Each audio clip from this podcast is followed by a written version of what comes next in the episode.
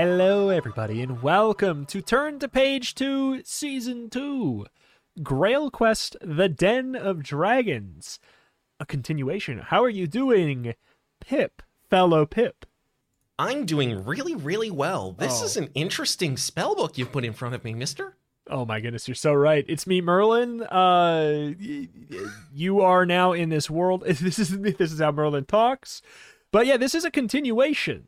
If what we just did made no sense to you, you should probably listen to the other book first. But I don't know how much it's going to matter.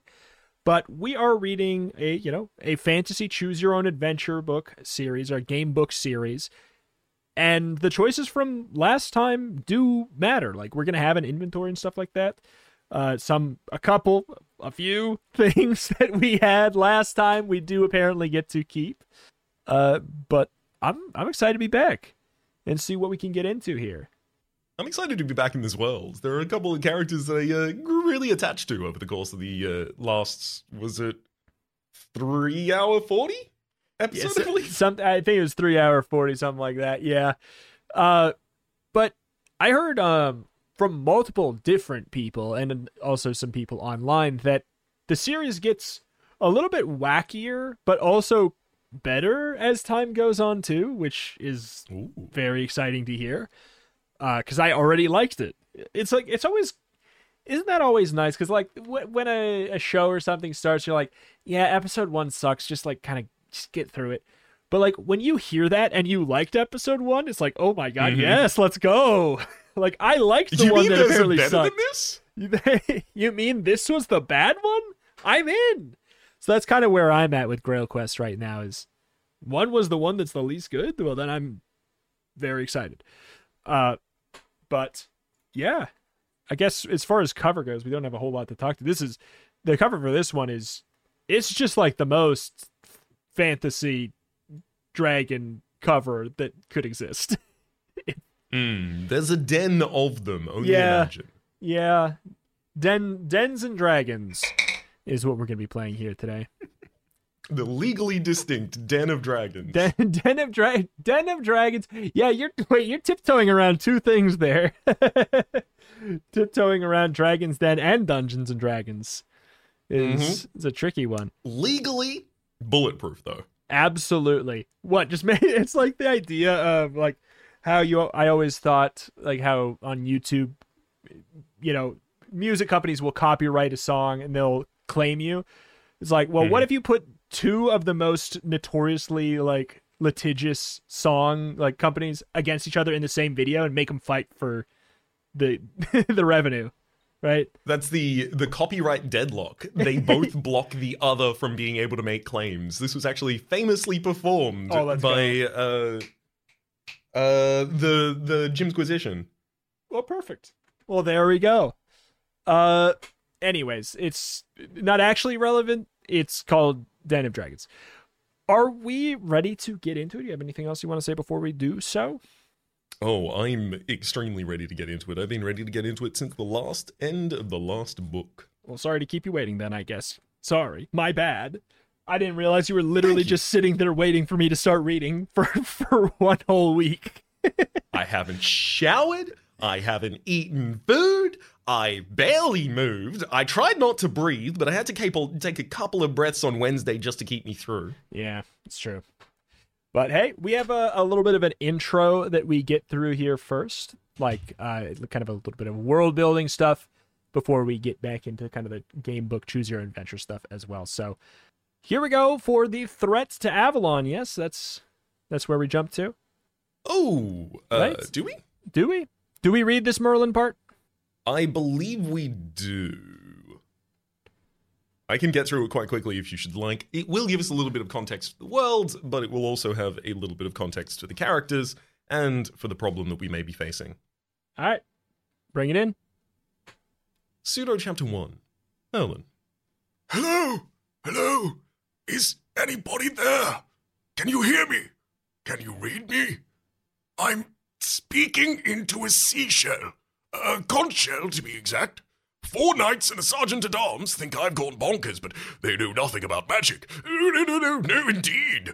Uh, when you're a wizard like me, you can use a conch shell like a telephone. which is just as well since telephones haven't yet been invented in my time. Uh, hello! Is there anyone at the other end of this conch shell? This is Camelot calling. Are you receiving me? You! Yes, you! The one sitting there, listening to this Grail Quest book. It's part of my magic, this book. Oh, yes, indeed. A very important part.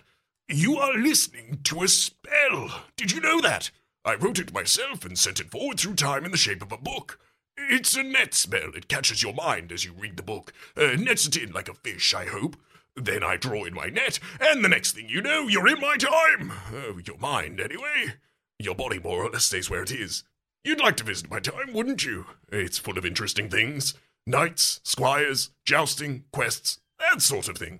It's the time of King Arthur, the time of Camelot and the Table Round. Or Round Table, as people insist on calling it, wrongly. I want you to visit my time. I need you to visit my time. Oh, there's a bit of problems with dragons at the moment. Oh, just a small thing. You'll sort it out in no time. You'll find it easy to visit. Just carry on reading this book. That's all there is to it. Turn a few pages and the spell will start to work. That isn't too hard, is it? Nearly forgot. Uh, when you arrive, you'll find you've become Pip, the adopted child of freeman farmer named John and his wife Miriam. Pip is a leading a very quiet sort of life recently, but that's all about to change. Also, uh, you'll need to bring dice with you. Ordinary six-sided dice, preferably with spots. You'll need one at least, though two would be better. And also a bit of paper, something to write with, an eraser. That's the equipment you'll need to get started. Just off and collect it now, before you do anything else. Then you can begin. What does it mean, preferably with spots on the dice? Uh, the little dits I mean, instead of having a number on because sometimes the numbers You are really really hard to read. I've got some really lovely looking dice that are absolutely illegible. I understand. I just more meant uh I thought that the term for them was perhaps pips. And I thought that they were it is. and I thought that maybe that was an on, on purpose that I just caught. and I'm not sure if it is or not. I think you may well have done. I weirdly, my mind occluded that word because I was like, no, Pip, Pip is me. These are is- called dits, I guess. Uh, Pip is I. yeah. little little divot dots. It's like uh, it's like the ice cream of the future, but now.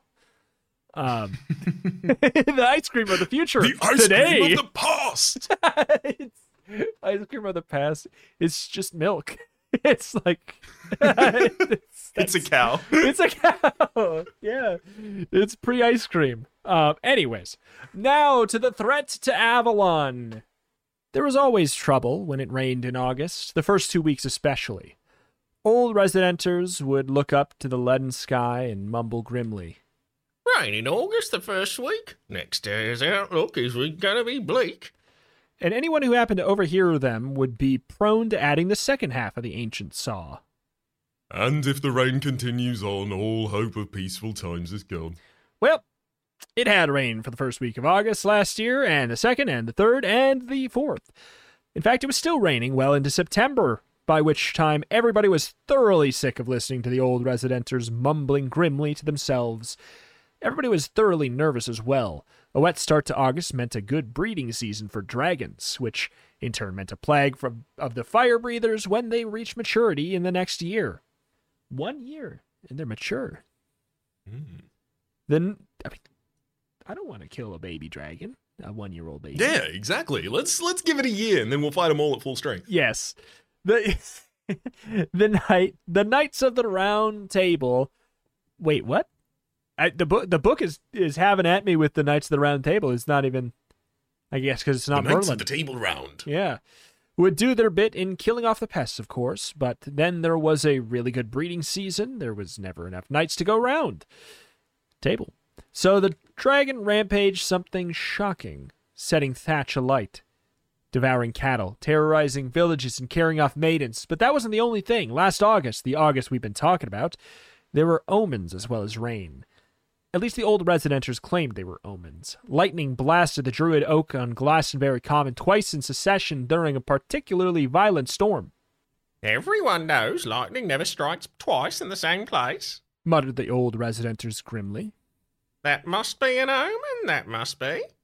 Then there was the business with the gravedigger who managed to bury himself in an open grave. When the funeral when the funeral procession arrived with the coffin, there was no neat hole for it to go in, only a slight indentation filled with loose earth, and beneath it the unfortunate gravedigger, now as dead as his former clients.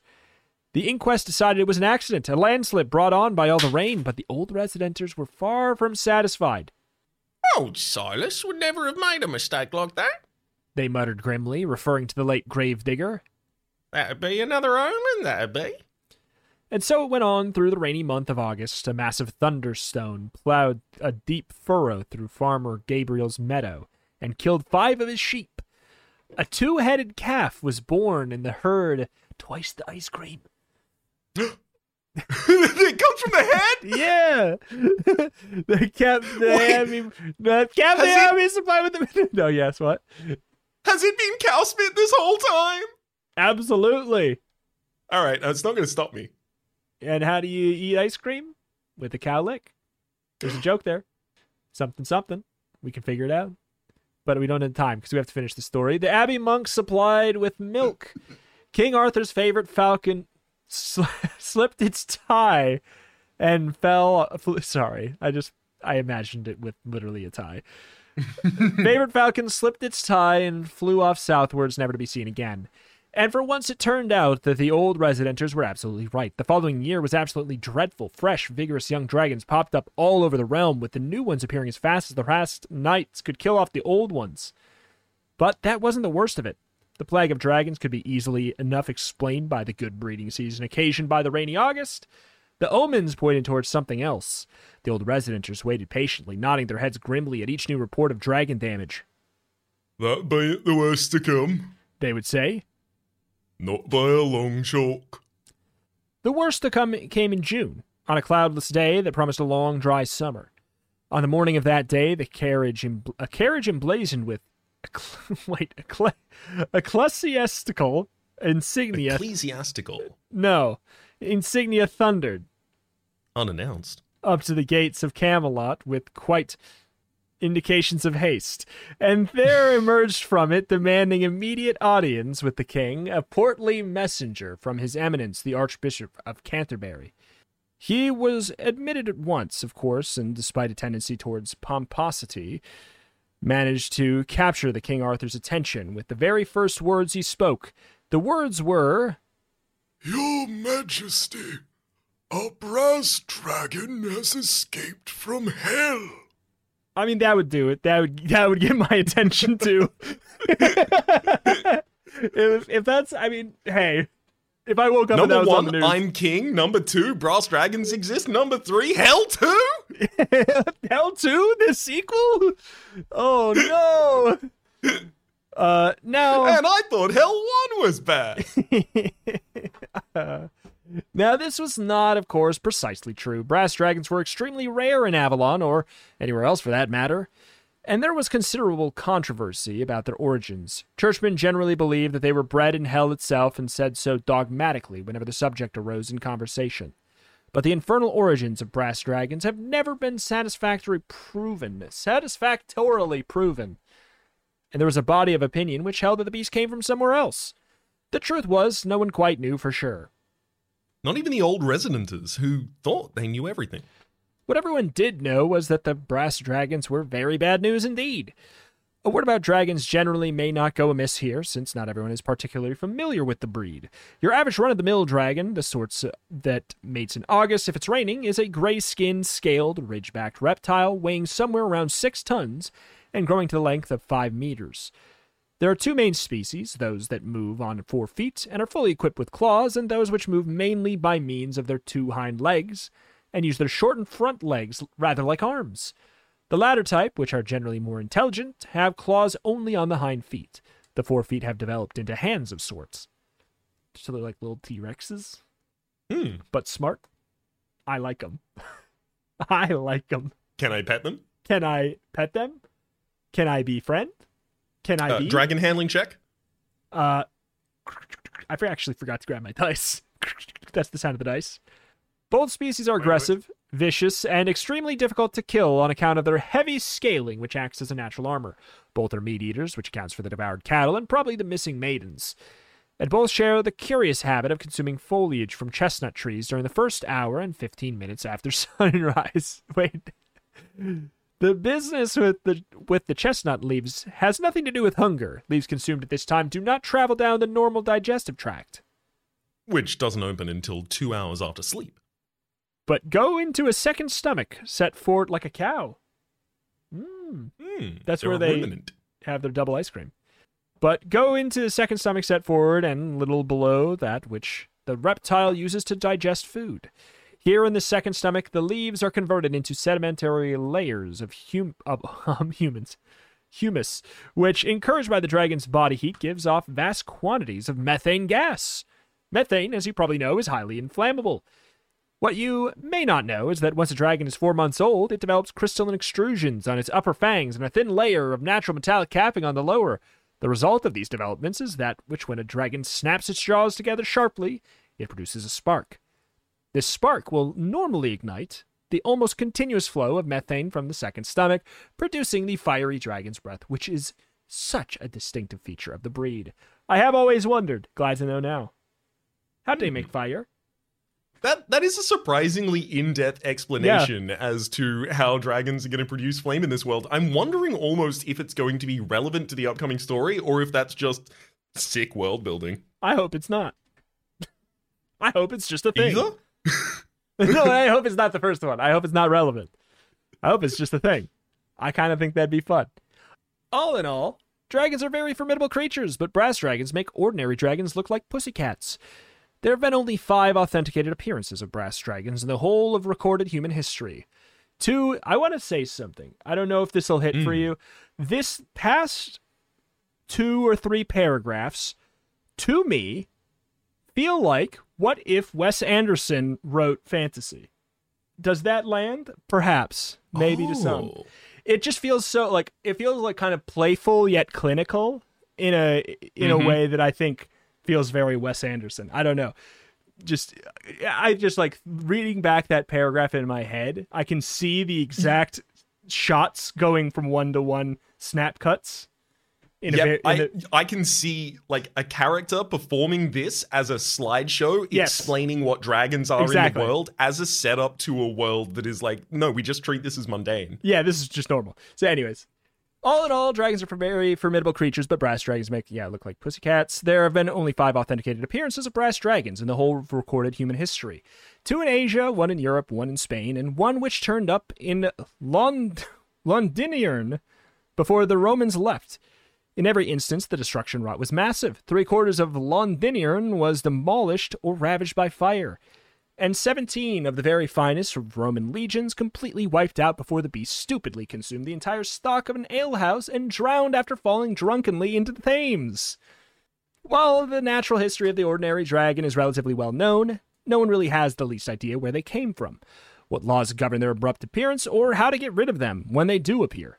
Typically, a brass dragon will turn up out of the blue, run riot for several months or years, and then simply disappear. The drowned dragon of Londinium was unusual in the way it met its fate. No one ever succeeded in killing one, neither knight nor commoner. One reason for this noteworthy failure is that there is every indication that brass dragons may be magic. No wonder the church considered them escaped from hell, A brass dragon gasped King Arthur, escaped from hell. Confirmed the Archbishop's messenger grimly. At which the pent up tensions of the court exploded abruptly and everyone began to talk at once, swoon, scream, run, and otherwise react to the news. It was pandemonium.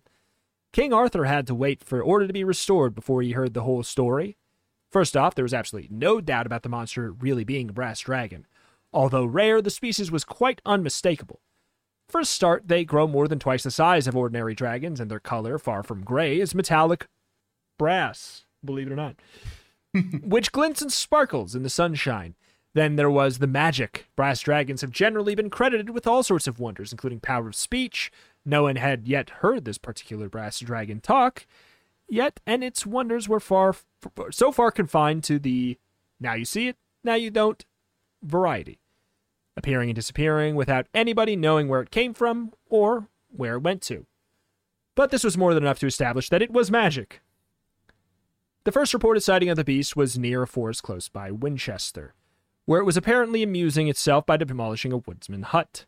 The artisan who saw it had a wait, who saw it had drink taken, so his story was given less credence than it might, even though the wreckage of the hun- hut was plainly there for all to see.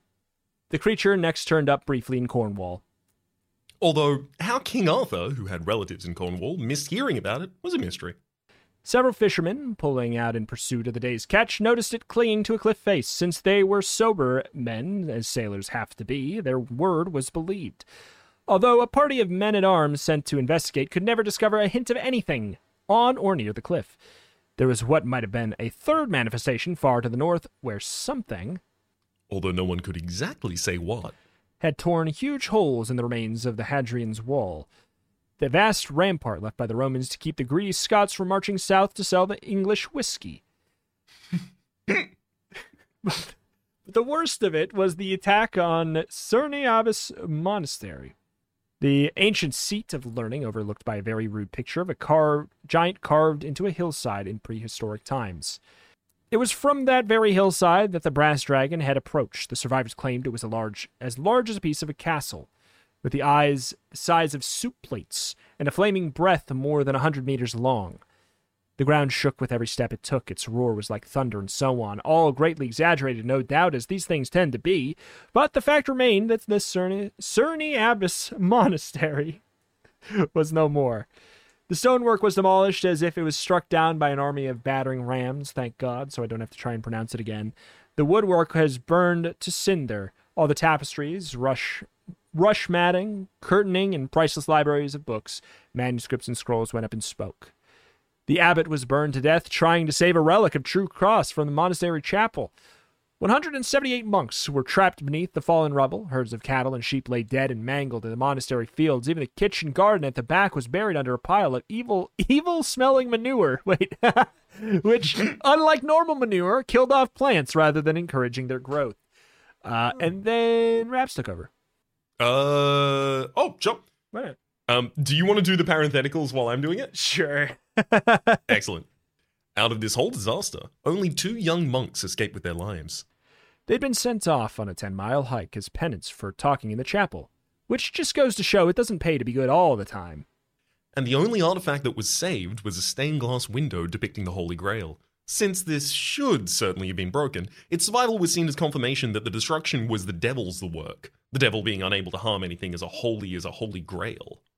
This was a catastrophe of almost unimaginable proportions, and there was no doubt a brass dragon had been involved. Although the two young monks saw nothing of it, the creature's rampage had been witnessed At a safe distance. by no fewer than 80 pilgrims from Londinium who were waiting to cross the Cerne Abbas to view the same relic that had been the death of the abbot. When news of the archbishop, who was unusually the last to be told anything due to his fiery temper, sorry, who was usually the last to be told anything due to his fiery temper, it produced a predictable reaction.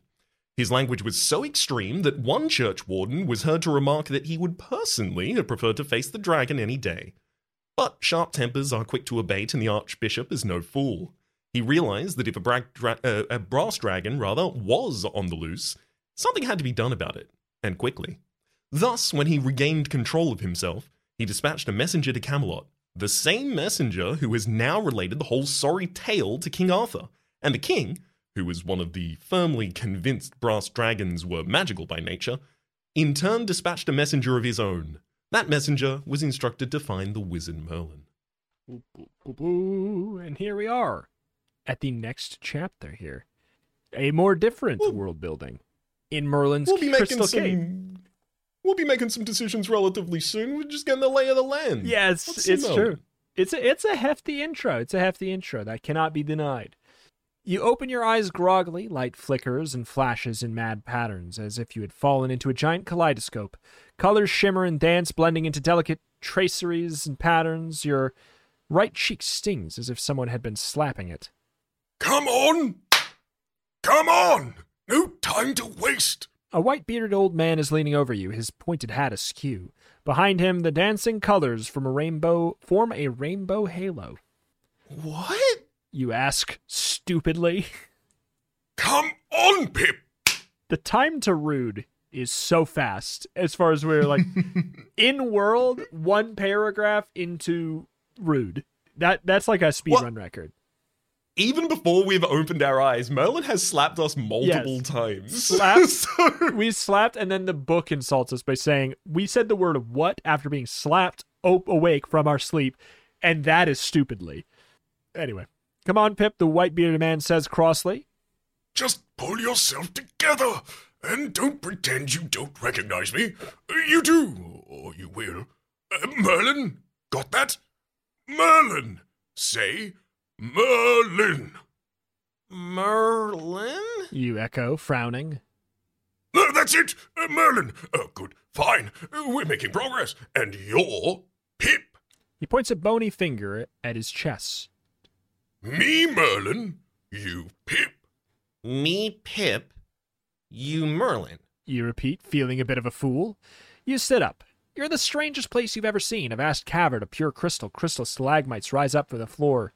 Crystal stalactites hang down from the roof. The walls are rough, out unworked outcrops of crystal. The roof is crystal. The floor is crystal.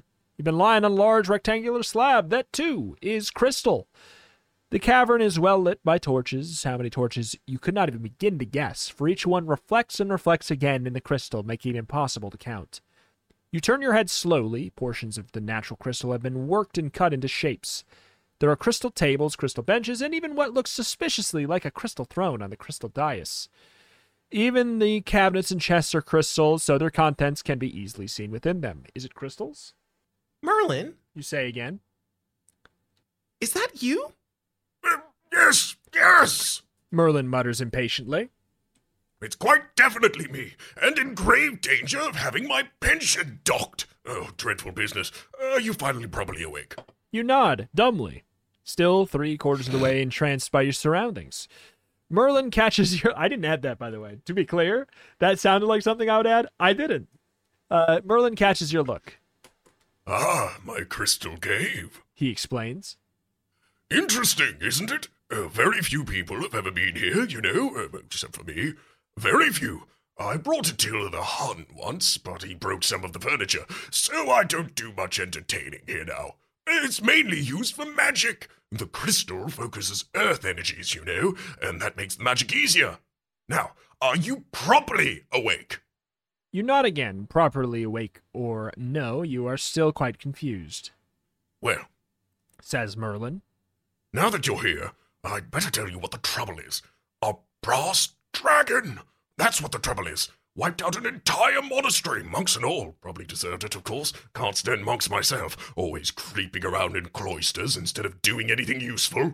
But the archbishop was so annoyed that the king wants to keep on the right side of him, so my pension will be docked unless we do something about it. Unless you do something about it, that is, Pip. I'm terribly busy. Definitely a job for the fighter, uh, this. Uh, someone who knows about getting rid of brass dragons. You do know about getting rid of brass dragons, don't you? You shake your head. No? Uh, never mind, you soon will. Uh, the trick with brass dragons is simply to kill them before they kill you. That's all there is really to it, uh, except for closing the gateway, of course. Gateway? I love that. That's such a like some things never change. 2023 and I've read that in Twitch chat. You know? Max Heat Hades is actually really easy. you simply kill them before they kill you. God. That was you again, thoroughly confused. Uh, gateway. Merlin says. You aren't one of those idiots who thinks brass dragons come from hell, are you? No? You say warily, although in truth you haven't the faintest idea where brass dragons come from, Oh, good. Says Merlin. Uh, because they don't. Uh, they come from the ghastly kingdom of the dead. Every one of them, yes, indeed, uh, without exception. Uh, the ghastly kingdom of the dead is what you might call their uh, natural habitat. And a very nasty natural habitat it is, uh, but that's a different story. So when you find a brass dragon wandering around Avalon, or anywhere else on Earth for that matter, it follows that one of the gateways to the ghastly kingdom must be open. Otherwise, the dragon couldn't have gone out, could it? So we, uh, you, that is, must kill the dragon, then close the gateway. Nothing else for it. if we, uh, you, leave the gateway open, heaven knows what might come out. Brass dragons are the worst that you'd find in the ghastly kingdom of the dead. That's why they call it ghastly. So off you trot now to get this mess cleared up. I'll head off to Camelot and tell the king that everything's in hand. Whoa, just a minute. You protest? Oh, you're right, Pip. I almost forgot about this. This turns out to be something rather interesting. Merlin takes a wooden case from beneath one of the crystal tables and opens it carefully. Inside is the most beautifully made little sword you've ever seen. If you've read The Castle of Darkness, turn to page one, otherwise go to page two. Uh, we have we have last week. Raps has been waiting all week for us to get to this paragraph. Without moving, there are cobwebs on me. It's true. the authorities were alerted twice. they came with a flashlight and uh, ran, it, ran it past my eyes, and my pupils did not respond. I was just waiting. That's all I did. Page one. EJ, You gasp, you've kept EJ. Hello, Pip. Says Excalibur Jr., the talking sword that accompanied you on your last adventure through the Castle of Darkness, and played such a sterling part in doing down the wicked wizard. And I mean, Ansalom did he did in getting there, but the fight I'm pretty sure had a lot more fire in it.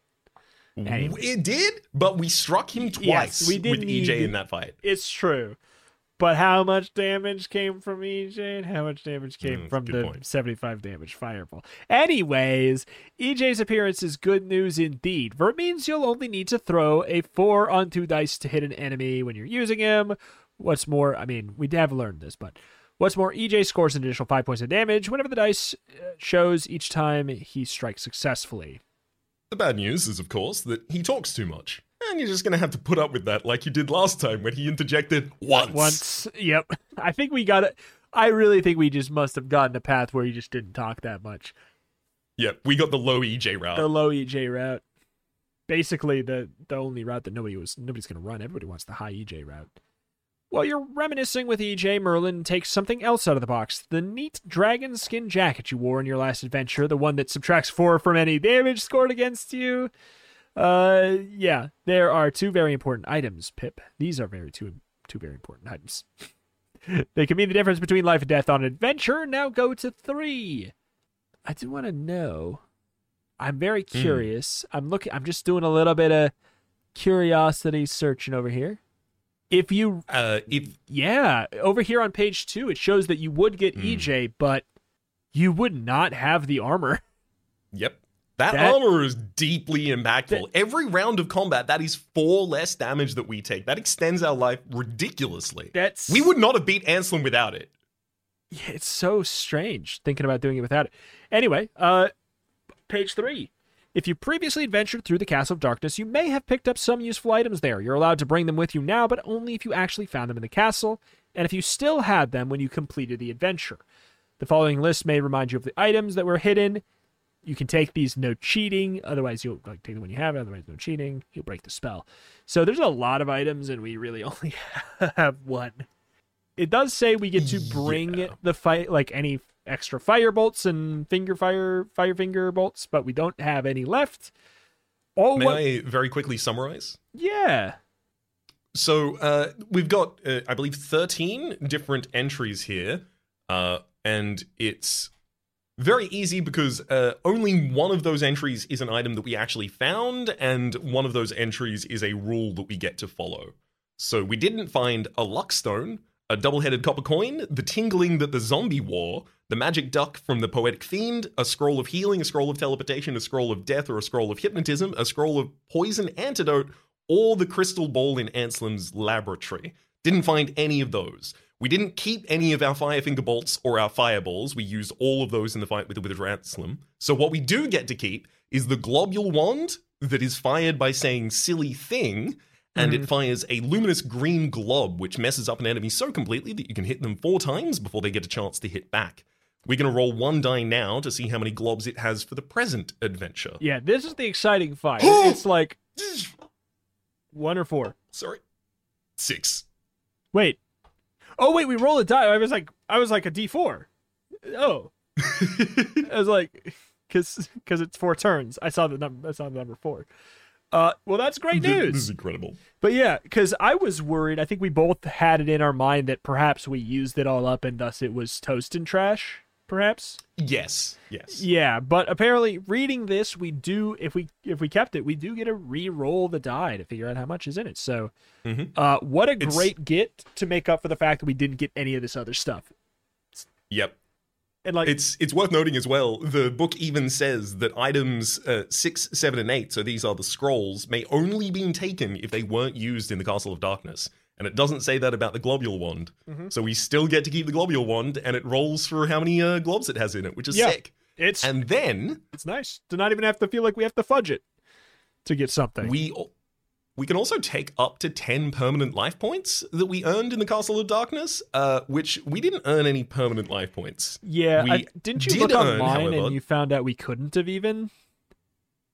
Uh, yes. Th- Yeah. So uh, there was not enough experience in the first one to actually level up. Um, we do keep twelve experience from that Yeah, first one as correct. well, though.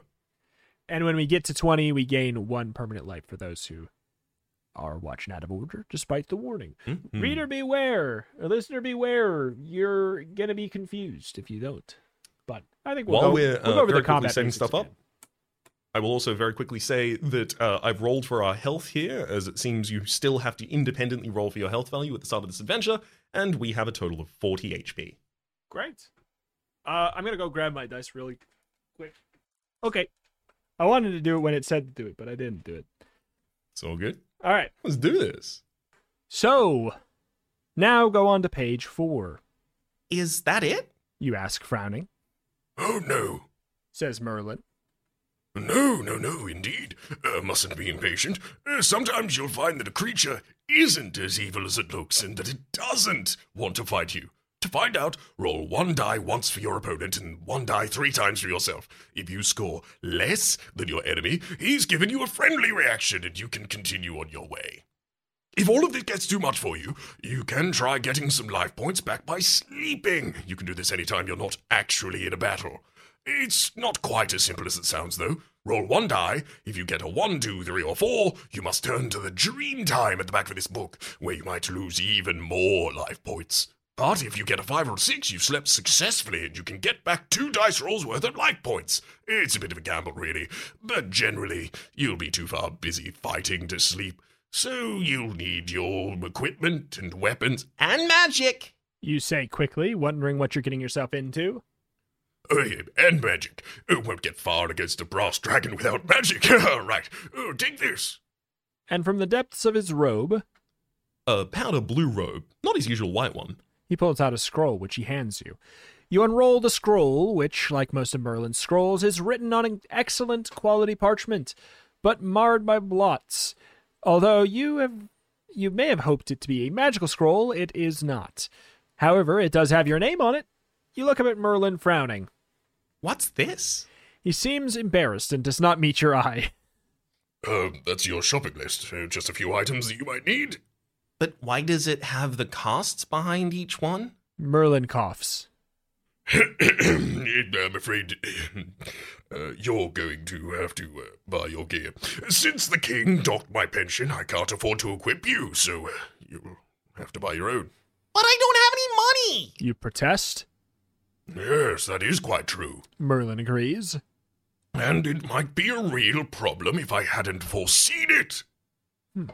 He opens a small crystal cabinet and takes from it two transparent cubes, which on closer inspection you see to be dice. Uh, magic dice. He explains shortly. They convert enthusiasm into money. Oh, One let's go. They do indeed. Unfortunately, this is another instance of no opening quote. They convert enthusiasm into money. Can't use them myself since I haven't had much enthusiasm left after the king docked my pension. But a young person like yourself should have loads of it. He hands you the dice. Pip says, Throw them firmly on the ground. This far in, we already got smacked by the no open quote. Mm-hmm. There's nothing else for it to. Nothing. Wait, sorry. There's nothing else for it but to throw the dice, Pip. As you do so, they explode in a silent flash of golden light. But just before the explosion, you could see the score. Roll your own dice to find out what it was. Every point scored represents a gold piece, and one gold piece is 10 silver. Looks, looks as though you may be able to afford some equipment after all. So, have you done a roll? I have indeed. We rolled a six and a three for a total of nine, which is nine gold pieces or 90 silver pieces. Oh, dang. Ooh. What the heck? Okay. Merlin coughs again. uh, weapons, too. Uh, and armor, if you want it. He produces a second scroll. I'm afraid that weapons and armor are getting quite expensive these days. You look at the two parchment lists, then look at Merlin with a distinctly sinking feeling.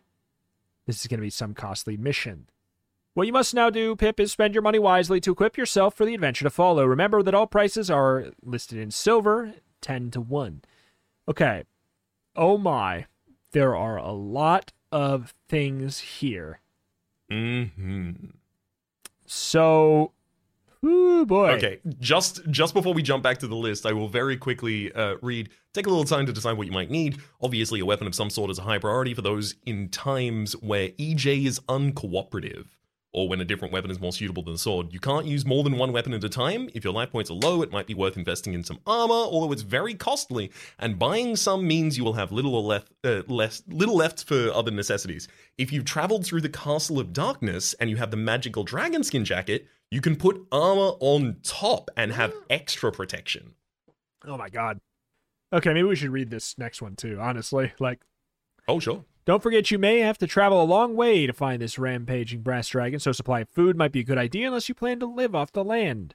But it's entirely up to you what you decide to buy, so as long as you have the gold to cover it, just write down things that you're taking on your quest journal, and remember that it, if it isn't on your list during the adventure, then you can't use it. If you have any money left over, write that down as well because it can come in handy on a long adventure. Okay, so 90 is pretty exciting. Mm-hmm. We 90 gives us a lot of options. There's only two items we can't buy with 90, and that's chainmail and plate armor. which is a minus three and minus four to damage taken, respectively. We Mm-hmm. can buy leather for 50, which is interesting. That's an option. There is indeed. also. seems pretty impactful. I'm trying to figure out situations where EJ would be uncooperative or a different weapon would be more useful. Mm-hmm. To me, that brings to mind like the kind of standard Dungeons and Dragons, like slashing versus, you know, blunt kind of Yep. Yeah, exactly. That's all that would come to my mind would be like maybe, oh. or what, or sneaky. Also, the possibility that EJ is just like, Whoa, whoa, whoa, whoa. I don't fight spiders. I told you about that. and it's just like, I'm not cooperating in this battle or something Oh, like that. yeah, yeah, just yeah, EJ yeah. getting Yeah, that hundred percent. But it was it was more the second part of it that that piqued my curiosity for like where our strategy would be in picking which of these things. Like, there's a Warhammer, a plus three Warhammer for 15 Mhm. silver, which seems like a good like middling kind of route, or a mace for twenty for plus four. Like, I Yep. I'm I'm kind of as far as uh, if we're buying an extra weapon at all, I'm kind of drawn to one of those personally. Just before we select exactly what we're doing, I'm I'm definitely had the exact same thought specifically about the Warhammer and the Mace. Uh, but just before we do, let's demonstrate. There is a shopping list here that is uh, one of the pictures that's drawn into the book, and it has on its left side uh, the items backpack, carpentry hammer, axe, rope, uh, torches, water bag, tent, sack, blanket, lamp, container of oil, climbing spikes, fish hooks, harp, lute, horn, bandages, knife, tinderbox, stakes, change of clothes, change of boot, parchment, quill and powdered ink, food pack, cooking utensils, and healing potion. And each of these has a cost in silver that we can pay. Would you like to tell us about which weapons and armor there are?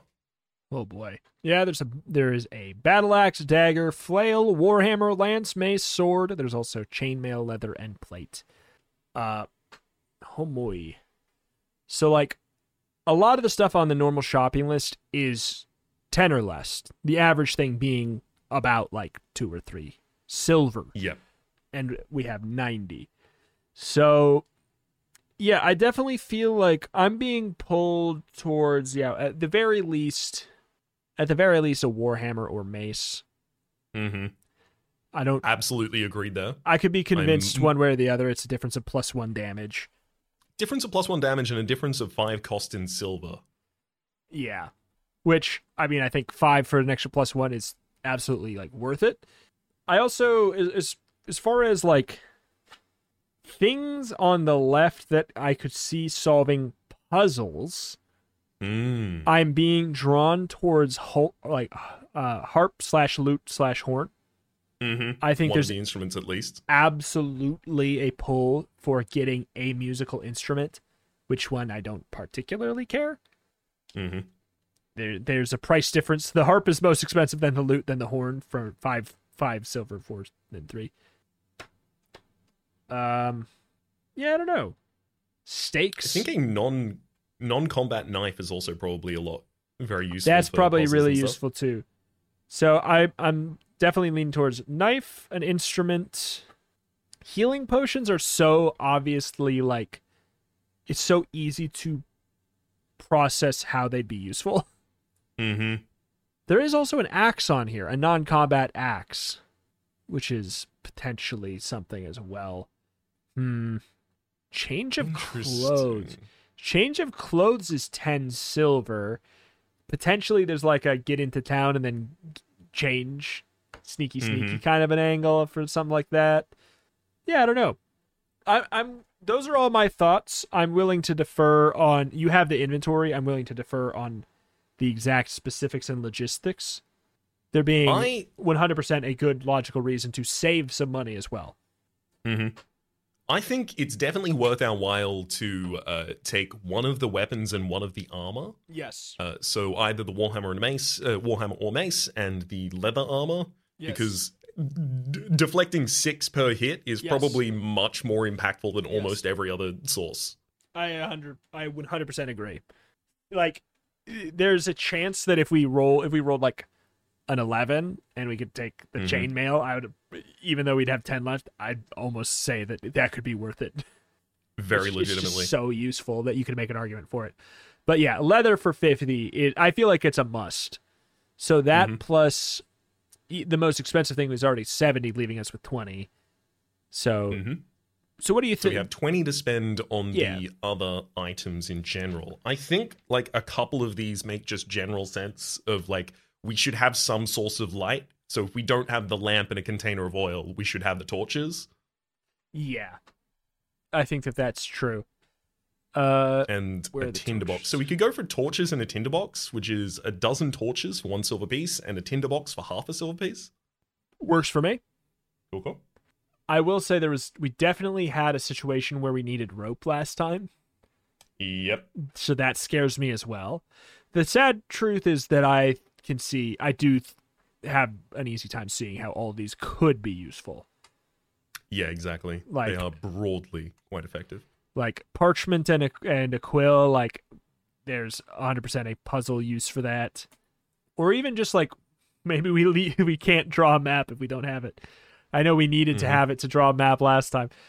So how much do we have right now left? So, with the, uh, I mean, assuming we're taking torches and the Yes. tinderbox rather Yes. than the container of oil and lamp, okay? Yeah, I'd Um, say why not? So, we have 18 and a half silver pieces left. um. Okay. Looking at the half, I'm curious about the stakes as well, Mm. from like a fighting a specific enemy kind of thing. You know, Mhm. Absolutely. We- We, don't have any garlic, and we have known We have- uh, there yeah. are vampires in this we world. We have fought a vampire. So and that, that's also like that solves our awkward half gold silver angle as well. So we're on 18. Uh, let's pay two for a 15 meter coil of rope. I I do want to push for one of the instruments. I don't Absolutely. Do you have a lean? for some reason I f- it's I feel like lute for four feels right. Same. I don't know why, because it feels like the difference between a lute, lute and a harp is not as big as the difference between a horn and a lute. But I think that I'm Mhm. just I'm stretching on that one probably. I I also had an intangible draw towards the lute, so I'm Yeah, more than happy great. about it. We have 12 silver pieces remaining. And you've already have you already writ, uh, written down the uh, knife or no? Uh, no, I haven't. So I think that that's a good idea for one. One more. Mm-hmm. Takes Uh, us down to eleven. we Uh, I currently will don't note have we have no source of food. Yeah, Yeah. exactly. Uh, there's a food pack which costs five for five days ration, or we could try and go with fish hooks, but then we might need cooking utensils as well. Yeah, I, I, I think that the food pack is probably a safe call. I, f- Mhm. I fear Food that that food needs to be cooked for some reason. I'd be surprised if the rations I needed would to be be cooked. too, I think but I'm ready to be gotcha'd. Fair. I think the cooking utensils might be for because they did mention you you want to take uh, Yeah. rations with you unless you plan to live off the land, and there's fish hooks here, so I think it might have Yeah, like a it might be like a this is expensive because you could do that and the fish hooks for like an infinite food glitch. Mhm. uh, Uh, we also have no healing currently available. Yeah, we've got six left. I was thinking at least one. Wait, is that one dozen healing potions Uh, yeah, it's a What? dozen healing potions for for three, silver. Silver? I mean, yeah. Not used to that ratio. That's a that's an unlikely thing in coming from like D and D. hmm Seeing a healing, a dozen healing potions be three silver. They're exceptionally common in this world. They Yeah, grow as morning dew on the Yeah. grass. It's just you're mostly paying for the the glass bottle. Like honestly, That's how they get you. Um, that costs three, taking us down to a total of three silver pieces remaining. uh, is there play in saving some? There could be, but I'm more than happy to spend out here um, because it seems like we are more likely to be able to find money in the future than we are more likely to be able to replace some of the other things that we could pick up here, like a carpentry hammer, a backpack, an axe, Yeah, uh, a, I a was- water bag. I was gonna say, watch us go through all this, and then they say, "Did you buy the backpack?" If no, you can't carry all this, you idiot.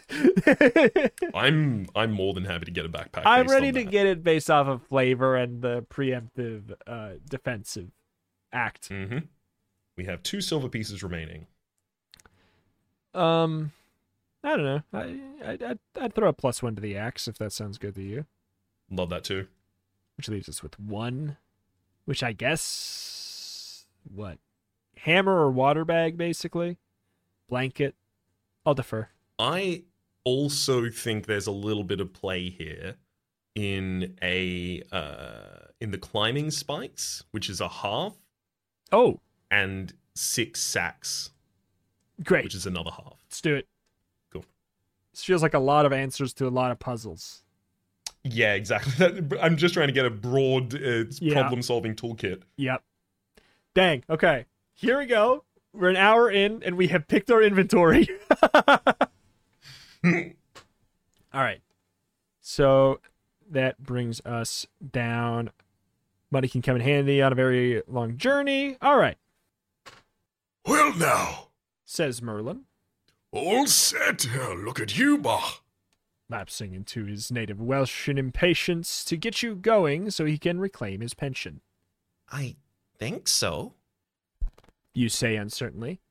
Except that I don't really know where to go. Oh, don't worry about that. Merlin says. I've been following up on that stupid monster on my crystal ball, and I know where it's hiding out. Uh, Dragon Cavern, quite obvious, really. Uh, most of them hide out in the Dragon Cavern between bouts of pillaging and so forth. The place is full of dragons of one sort and another. Or when maidens, of course, but only one brass dragon, which is the one you want. So don't waste your time hacking at other dragons, unless they attack you, which they probably will. I don't know how to get to Dragon Cavern. You protest. Oh, not to worry. Merlin says cheerfully. I'll draw you a map. You said you'd teach me magic? You say bluntly. Magic! Merlin cries, striking his forehead a resounding blow. Oh, yes, magic, of course. A good thing for you, I remembered. Uh, you won't last long in the Dragon Cavern without a bit magic. Stumbling on the hem of his powder blue robe, he half runs In his impatience, to a crystal bookshelf from which he takes down a huge leather-bound tome entitled Magic for Beginners. He begins to thumb through it hurried, hurriedly. Sit still. He says, Don't fidget. You know how much I hate that. Oh, got something to write with? Oh, good. Uh, then write this down. The rules of magic. Rule one every spell. Ooh, this is new. Rules of magic. Rule one every spell you try to cast will cost you three points of life, whether it works or not. No spell can be thrown more than three times in any adventure. In any adventure. Three times in an adventure. Gotcha. Once thrown, it is used up whether it's successful or not. No spell works unless at all unless you score a seven or more with the throw of two dice. Dang. You nod, busily writing down the rules of magic. They seem simple enough except for one thing.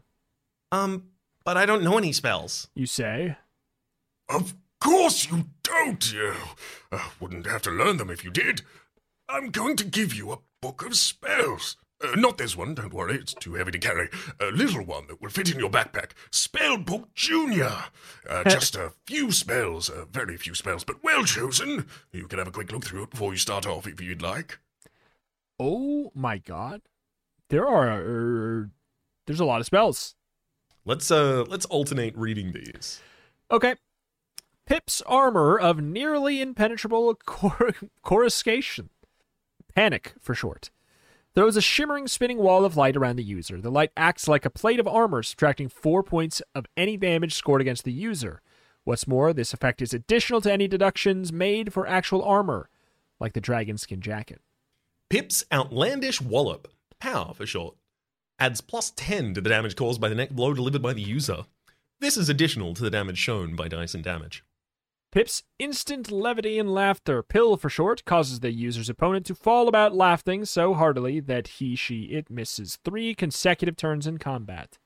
There's also Pip's attacking daft, pad for short, allows user to launch a magical dart against an enemy out of combat range. The dart never misses provided the spell is properly cast and causes 10 points of damage. An enemy so attacked cannot immediately strike back unless he has some long range weapon like a bow or a spear. Pip's immunity to poison, or PIP for short, oddly enough. If cast before poison is taken, before poison is taken, the spell renders the user immune to its effects, whatever the results are shown by the dice. The spell does not work if it is cast after poison is taken. It comes in useful when the user wishes to sample some unknown substance that might be dangerous. Pip's Instant Neutralizer, PIN for short. The use of this spell counteracts the effects of one, only, spell placed on an object, not a person or a living creature. It is useful for opening magically locked chests and doors, etc. Pip's immense rapid repeater. P pi r squared for short. Okay. During combat, the spell enables the user to move twice as fast as usual, enabling him or her to get in two.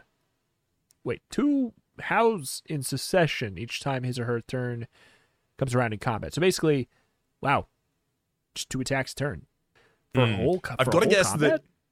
that that capital H is a B and an L that was misread Yes. by the translator. Hundred percent, hundred percent. Yes. Two blows in succession. We also have the very special spell, Invisibility. Uh, I N V I S I B I L I T Y for short. This very special spell may be cast only once per adventure at the cost of 15 life points, and even then only in certain sections of the adventure. The section where invisible is uh, possible, the invisibility rather is possible, are labeled as such, so don't waste life points trying it anywhere else. The effect of the spell is to render the user totally invisible. Firefinger. This causes a bolt of lightning to emerge and zap 10 life points from an enemy. The spell gives you 10 Firefinger bolts in all. When it is cast successfully, the spell may not be used again. Wait, what? Oh, okay. So we can cast Firefinger, which will give us the uh, charges, 10 charges of Firefinger Bolt, right? Gotcha. I believe that's what that is That- uh, saying there. That does sound like it would be the case. Otherwise, this spell gives you 10 charges of Firefinger bolts. Gotcha. Mm-hmm. There's also a Fireball spell. Create a giant fireball in the palm of your hand, which you can then hurl at the enemy to cause 75 points of damage. This spell will only give you two fireballs, one for each hand. Once cast successfully, it cannot be used again, but you can keep any lightning bolt or fireball you don't use right away and use it later. So we would have additional fireball and additional uh, fire finger if we had not spent all of them kissing, killing the uh, wizard Ansalom. Right. Extremely important note. They can be used anywhere in the adventure. It's up to you to keep note in your quest journal of what spells you've used and what spells you still carry. So we can use any of those three times, right? It said. Yes, except for invisibility, for- which you can only cast once. And theoretically, it kind of looks like Firefinger and Fireball can only be used once. Once the cast successfully, the spell may not be used again. It sure sounds like it's a Yes, one-time so- use. Those can be cast three times. However, if it's cast successfully, it can't be cast again. Gotcha. Because we still So- have to roll for success on every cast. Gotcha, gotcha, gotcha, gotcha, gotcha. gotcha. So basically, there's a chance that we fail three times and it's and we're screwed. Is Exactly. more or less, yeah. All right, page four That's it. says Merlin. That's your magic. That's your spells. Uh, you can use one each three times only, uh, unless you find another copy, of course. Uh, that sometimes happens during an adventure, so keep your eyes peeled. Not much to magic, really, uh, so long as you remember the basic rule. Never use a spell when you're nearly dead, otherwise the loss of life points will kill you. Make your roll to find out if the spell worked. If it didn't, and if there's nothing you can do about it, unless you want to try again, but uh, no more than three times. A spell thrown is used whether it works or not. Precious things, spells. Uh, that's why you don't find many wizards about. It's a very frustrating profession, uh, fraught with all sorts of trials, tribulations, and dangers, like getting your pension docked. You're very ready to leave now, Pip. I've got to tell you about experience, which basically the other two people have already covered. Yes. And here he withdraws a parchment scroll Stained with age or possibly tea and displaying the familiar blots. from the sleeve of his robe. Finally, He says, Your map! This is a copy of a very rare and ancient map which I made myself. The copy, that is, not the ancient map. Uh, don't lose it, otherwise you won't know where to go, will you? It shows you how to get to Dragon Cavern. Not many people know how to get there. In fact, I think I only know one. But now, you know that secret too. Prepare for your trip carefully, uh, so far as you can afford to. Then follow the map. Once you're in the Dragon Cavern, I'm afraid you'll have to fend for yourself. Nobody's ever managed to map it, so you'll have to make your own way there once you're in there. Hmm. But use this map to get you there. Uh, off you go now. and Merlin, who For all his bumbling and foolishness, is still the greatest wizard in Avalon, waves his arms in a magical gesture. Slowly, but with an awesome inevitability, both he and the crystal cave begin to fade completely away. Something is nudging you in the back, Pip.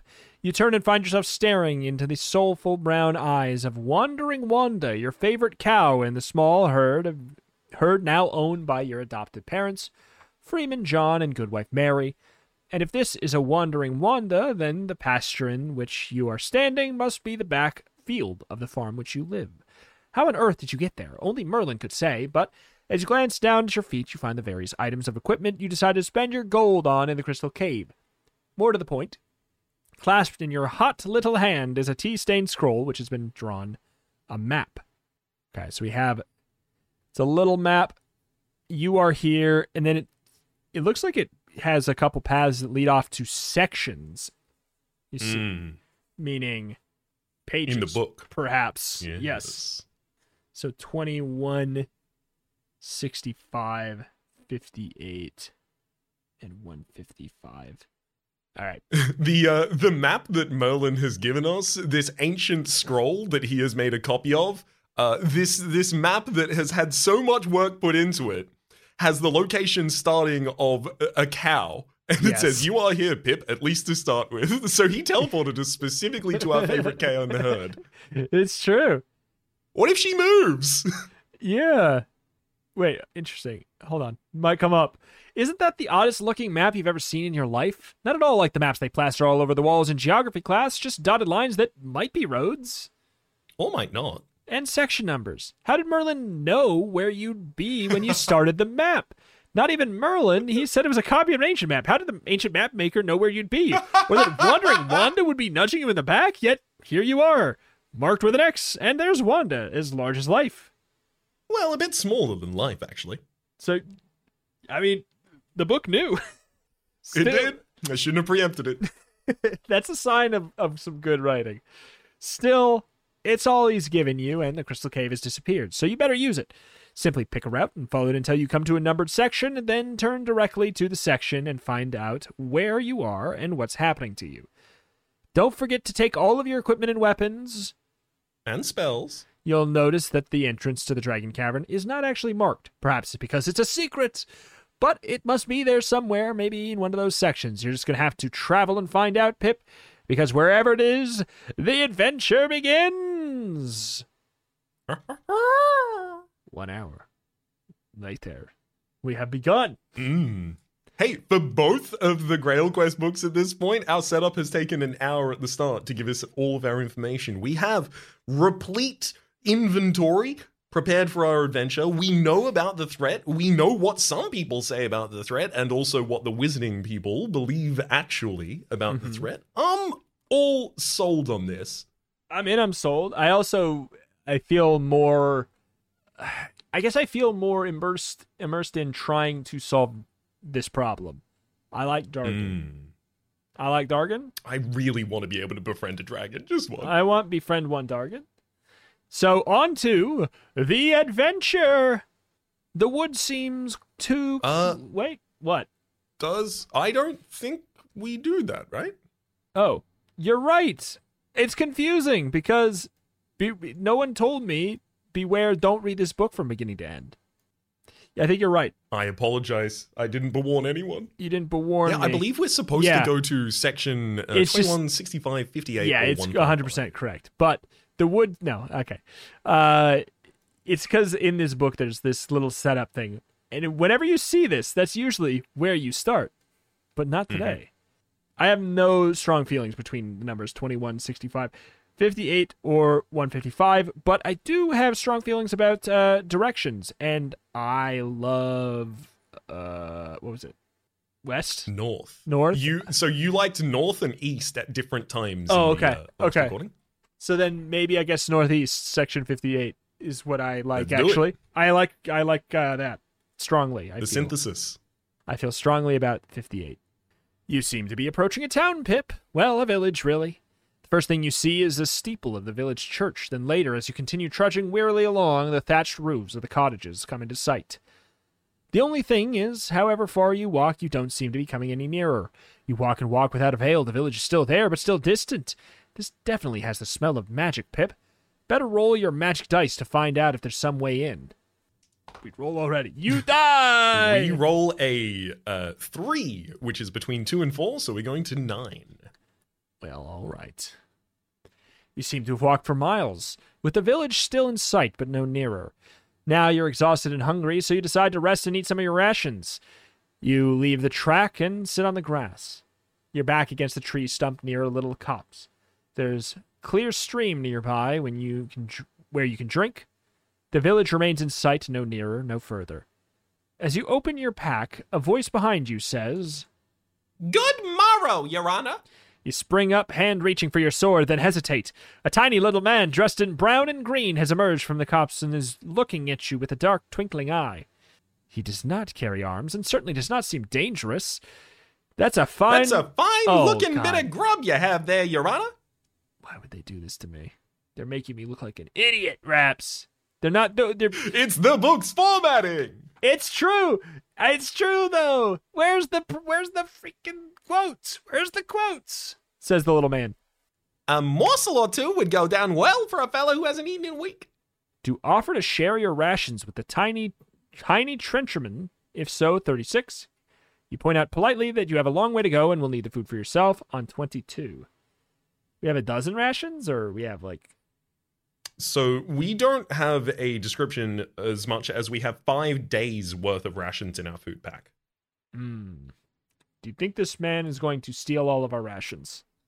I think it's entirely possible, but it's worth noting all of the people that we like trusted and then got betrayed by. We were in the Dark Wizard Ansalom's castle, replete with dark wizards and monsters, etc., so forth and so on. The people that we trusted outside turned out to be members of the Round Table. Maybe we should give this guy a little bit of trust. All right. 36, 36 it is? Let's give him some food on 36. That's mighty civil of you, Your Honor. Says the little man. I don't mind if I do now that you mention it. And he climbs up onto the stump to make himself comfortable. As he eats, And he eats very heartily for someone of his size. he eyes you, your clothes, and your weapons. Would I be right in supposing He says, that you're a traveler or an adventurer? You nod. Didn't I think so by the look of you? You're not on your way to the Dragon Cavern by chance. Will you tell him where you're headed? If so, go to 56, or you keep the business yourself on 22. I mean, what if this is the speedrun route? Maybe it is. Oh, I was just on my way there. I'm actually off the murderer brass dragon. I actually am the brass dragon. Oh no, my weak Rah, point, rah. eating too much. Ooh. I I like I still trust him. I trust him fine. So 56 That's a dangerous place to be going for sure. remarks the little man. And difficult to get to if you don't know the way. Although, then again, anywhere's difficult to get to if you don't know the way. Do you know the way? You ask quickly, this being the first indication that you may be on the right road. I mean, this finally is the first indication you're on the right road. Your northeast is perfect. It worked. Oh my god, That I do. says the little man. At least in theory, for I've never been there myself and don't want to go either. But if you're determined, sure, I wouldn't be a poor man if I didn't put you on the right track in token of your generosity. But I'm afraid you're gonna have to go through that village yonder. Why do you say afraid? You ask, frowning. Ah, because it's a place you'd do well to keep out of. Now, unlike the Dragon Cavern, I have been to Stone Mountain Village, that being the name of the cursed place. And luckily enough, I was able to get away from it with a whole skin still left. See, if you want to reach the Dragon Cavern, there's nothing else but for it to go through that village. I've been heading towards the village, You tell him. but I never seem to get any closer. No, you wouldn't, that's for sure. There's only one way in, and a lot of folks miss it altogether. So it's lucky that you met me, for I can tell you the right road. With which he leans across and whispers something in your ear. You thank the little man, pack up your belongings, Taking care not to leave any litter. and trudge off in search of 13. The hell? Speedrun? Speedrun. What's this? What's this? It might be a heat haze. Except the weather isn't all that hot, and a heat haze doesn't behave like that. It's a shimmer in the air ahead of you, but a shimmer with clear edges, two meters high, more than a meter wide, and it looks like a doorway. A shimmering doorway, beyond it standing a village, distant as ever. Do you enter the doorway on 10 or walk around it to 33? Hmm. I mean, would he have led us here to this door and then not said to walk around it? Unfortunately, he whispered rather than telling us direct. I know. Very convenient. But if he did direct us here, yeah. what do you think? If if it, it kind of is set up in a way where it's like we maybe could have arrived here in a different way. And Mhm. I would say, based off of the way we found out about this, I would say the thing I would do in character would be to like, okay, he led us here, and there is this door. Theoretically, he's leading us to this door. So I would assume as much, though I do expect that there is a very real possibility that that's wrong. Mhm. It's probably what I it would do. Page 10. A blink, a flicker. You're in the village, Pip. No doubt about that. Right there without walking another step. How strange. It's a pretty village, small but pretty. Thatched cottages, a village green, a picturesque little stone built church, and not a soul about. Not a living soul. Standing on a patch of beaten earth, a little rutted and muddy as if it was used fairly often. There's a long building to the northeast of you. I love the northeast. And due east, the oddest garden you have ever seen. All the plants seem to be made of stone, and there's statues and monsters dotted through it. Beyond the gardens are cottages, and beyond the cottages you see a church spire. The entire village is enclosed by a stout wooden stockade, very sturdily built, and by the looks of it, extremely difficult to climb. To the southeast are more cottages and a high stone wall. Turn to the map of the village at the front of the book, Pip. You are free to explore as you wish. Go anywhere, see anything. The buildings and a few other places are all numbered, so you'll know which section to turn to as you explore each one. Oh, one more thing, Pip. Have you noticed there's not a way out? Interesting. Ooh. So we do have a copy of a map of a village. This is the one that I'd sent to you earlier that has a bunch of different locations, each of them with a number next to them for us to be able to explore. Like the central area has a well, which is on page 60, evidently. And we have the ability to just free roam through this area. We we could choose any of like looks like at least 15 to 20 different options here. It's true. Um, I really like the Northeast, and there's a long building in the Northeast. That is very true. So the 54? long building in the northeast, the 54. Let's go. All right. Do you have this in a in a place where you can cleanly check them off? Um, I'm trying. To, I I'm gonna. I don't. op- I'm gonna open this up in Microsoft Paint, not sponsored. can we? Can You know, get, can we get if- a podcast if someone sponsored by just- Microsoft Paint? Yeah, exactly. If someone was like, "This episode is sponsored by Microsoft Paint," go use the the spray uh, the spray can tool to make something that looks gaudy and awful. Microsoft Paint. yeah, just make yeah make a terrible rendition of Mickey Mouse when you are uh, eight years old. Couldn't be Mhm. me. Um. All right, fifty-four, big building. When you enter, you find it's a grain store, but uh, like almost everything else in this crummy village, the grain smells pretty musty. If you think there's nothing of interest here, then return to your map and explore some other section. If you want to explore thoroughly, go to 104. Why would we not? Why would we not? Let's go to 104. Let's find out why we wouldn't. Let's discuss at at, at length. Hmm. There is a rustling in the grain, a loud rustling. Yuck! It's rats. There must be hundreds of them to judge by the noise. No, there's not. There's one. It's the size of an Irish wolfhound. It stares at you momentarily with pink, glittering eyes and gnashes teeth like daggers. Look out, Pip! It's launching itself upon you. Roll dice quickly to find out if you can get a quick sword thrust in. The Irish wolf rat has 25 life points, bites at plus two on a score of five or better. I mean, good luck. So, uh, So, uh, roll for its initiative. one. do we, do you- I also rolled one. Let's Oh. roll again. oh, no. I was going to say, do you even roll? Two. Five. We'll go Oh, first. Okay. And we'll strike with EJ because it only makes sense. So we're in a greenhouse and there is a very large rat here. This is the most level one quest of all GD time. EJ whispers, Hey, hey, I've been with a couple adventurers before as they face something like this. Don't worry, I got it. and we roll eight for a total of uh, four above our hit value and plus five for EJ, doing nine damage to the rat, taking them down to uh, 16 HP. All right.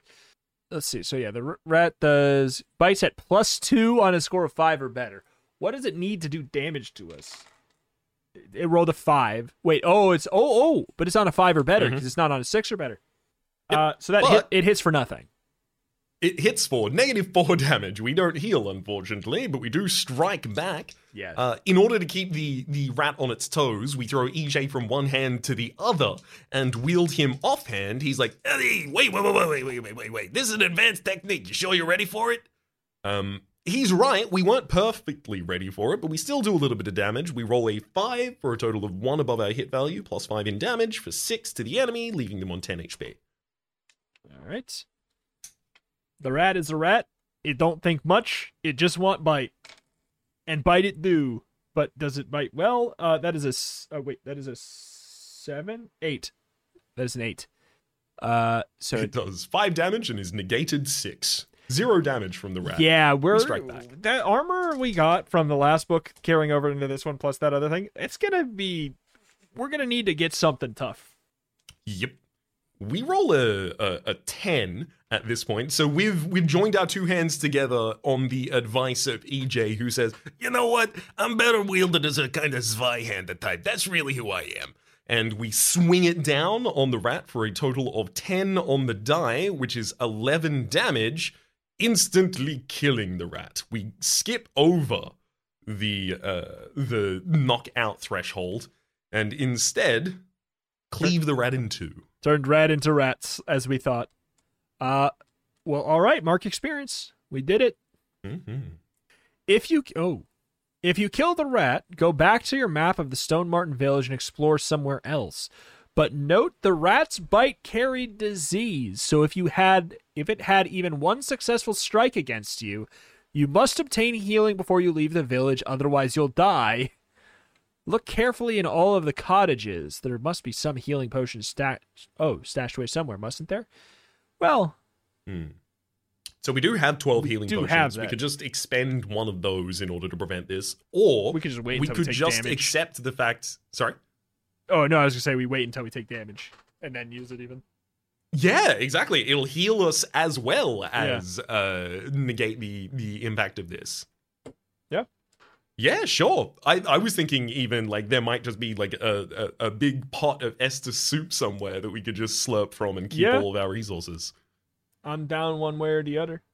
Cool, cool. So we've gotten an experience, and now we have the ability to check any of the other areas in this village. Considering where we are, I think it probably makes a lot of sense to try and explore around this general area just to get a little bit more of a lay of the land, as well as to, uh, you know, make it easier for us in the future to know where we've explored because they're all kind of near one another. Yeah, I will say so it looks like thing of Sorry? note. I'm a, a little bit worried about this is because this is a scan of the book, Hmm. and it looks like our picture. Yeah, the picture we have is of the scan of the book. Some of these are crossed off, and thus hard to read. some of them are. So we'll have to cross that bridge when we come to it. Uh, I have found another copy of the map that does not have that. Great. I'm looking online at the same time, but if you could shoot that to me, then I guess we don't even have to worry. Have done. All righty tighty. Um, so directly north of where we currently are appears to be maybe a graveyard with a chapel behind it on 30, which I'd like to explore if uh, if we don't have any immediate objection. Uh, I object immediately. At what? Sorry, which one? Uh, 30. You can object to it being a graveyard if you should like. Um, sure, I will just to like, just to play Good. the heel. I Why will. don't you do it and then read the opening of 30? I believe this thing firmly, and I'd say that anyone who doesn't is a buffoon. Thirty mm. looks like the remains of a stone watchtower. Pip. I am Boo Boo the Fool. Ew, Dunce. I knew it all along. I can't fit the dunce cap over my head. though. I'm so smart, and I thought about this a lot. Aha! There. Okay. Um, looks like the remains of a stone watchtower, Pip, and very, very old in the ruins now. Of course, most of the tower itself has fallen, and the whole area is covered with fallen stones and rubble. You can mess about here forever, spraining your ankle on loose stones. Why not just roll a couple dice to see what, if anything, might happen to a worthy adventurer in this place? Roll we the roll die. a two, two ones. You gotta, you gotta stop. It's gonna matter sometime. It will eventually. Maybe, uh, maybe rolling low is good though. It's true. I well, we rolled a three and we didn't uh, have anything bad really happen to us, right? Yeah, that's true. In fact, we got to the city, which I would imagine is, I, I'd imagine is ideal, but maybe it's not. Maybe this is a forever bad. Considering how many pages the city leads to, I can only I- imagine this to be important. I, one would imagine it leading to 20 different possible areas is useful. Otherwise, it's very strange. All right. Page 80. Little perseverance goes a long way. Wait, is it right? Yep. Oh, yay. 88 was the other one. Nice. A little perseverance goes a long way. You spotted a doorway, not a door, just a doorway. The door itself long gone. This is perhaps a door graveyard. But the doorway leads into the ruined tower. You draw your sword and edge carefully towards it, senses straining for any hint of danger. There's no sound, nothing at all. You enter. It is gloomy in these ruins, so that it takes a moment for your eyes to adjust.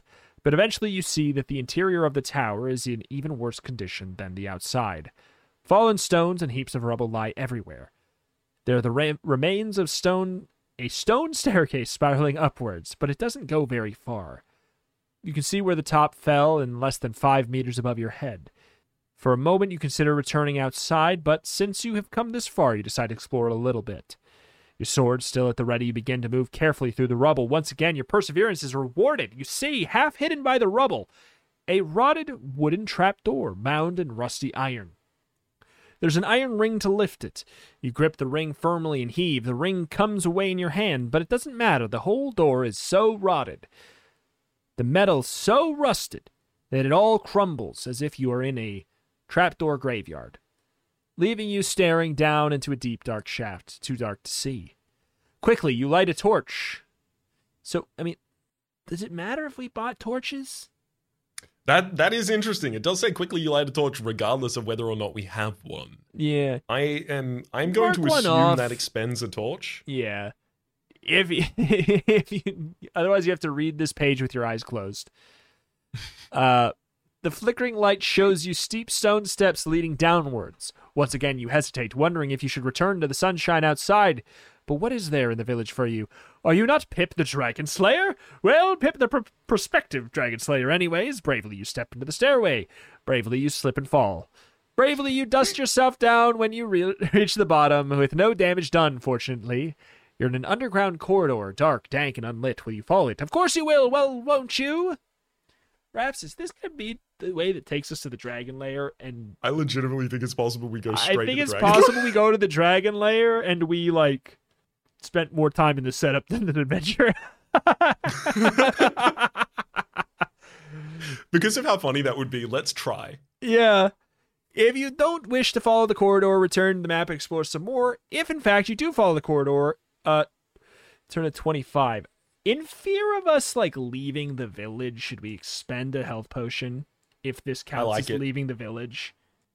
Because I, I could 100% see this as a gotcha. We'll expand the health potion, preventing the instant death to the rat's poison, and head forward to 25. Okay. 25, okay. You emerge into a volcanic wasteland. All around you are lava flats, vast stretches of stone distorted into grotesque shapes, a rippled, pitted surface that is difficult to travel over. You're surrounded by high cliffs, their sheer faces towering upwards to vast heights. Let's hope you don't have to climb these, Pip. Even with your equipment, it should take you the best part of a year. We have climbing equipment, man. I don't know. Yeah. It's gloomy here. The cliffs are so high they cut out much of the sunlight. Should be chill as well, but in fact, the place is almost tropical, probably on account of some low level volcanic act- activity. Certainly, there's a sharp, acrid smell of sulfur, as if you stepped into the very mouth of hell. you make your way forward carefully, ears straining for any sound. The ground is generally firm enough, although it crumbles slightly in places and from time to time a low, almost subsonic rumbling shivers from below your feet. Setting your nerves is even more on edge, there are only two routes open to you due north and northeast. All other directions are cut off either by the cliff faces or towering, tortured, twisted spires of rock. I want to point out something about the map, Raps. Yep. Have you noticed? So we went to 54, which was, it said it was Mhm. northeast. Have you Yep. noticed that uh, the place we went is perhaps the most northeast thing on the map? Absolutely. this has been a good guiding theory. I'm going to say, north and east, correct favorites. I can't believe how much I stand by north and east. Even if at this point it has used up, it has gotten us here, and oh my god, that is so good. Um, I mean, do I even ask? Do we try and go north and east on 84? Let's go northeast. I love that literally the directions are do you want to go north or northeast? Like it's it could not have been better set up. That is so good. Uh where is the sorry, where is northeast on this? Uh, 84. 84. The smell of burning sulfur hangs heavily in the air, now joined by a second stench. The unmistakable odor of methane. You seem to be getting warm here, Pip. And that has nothing to do with the heat. The path you are on ends in the yawning mouth of a great cavern. Not to put too fine a point on it, you seem to have found the Dragon Cavern. Don't you suppose you want to go home now? Thought not. Gird your loins and go to 95.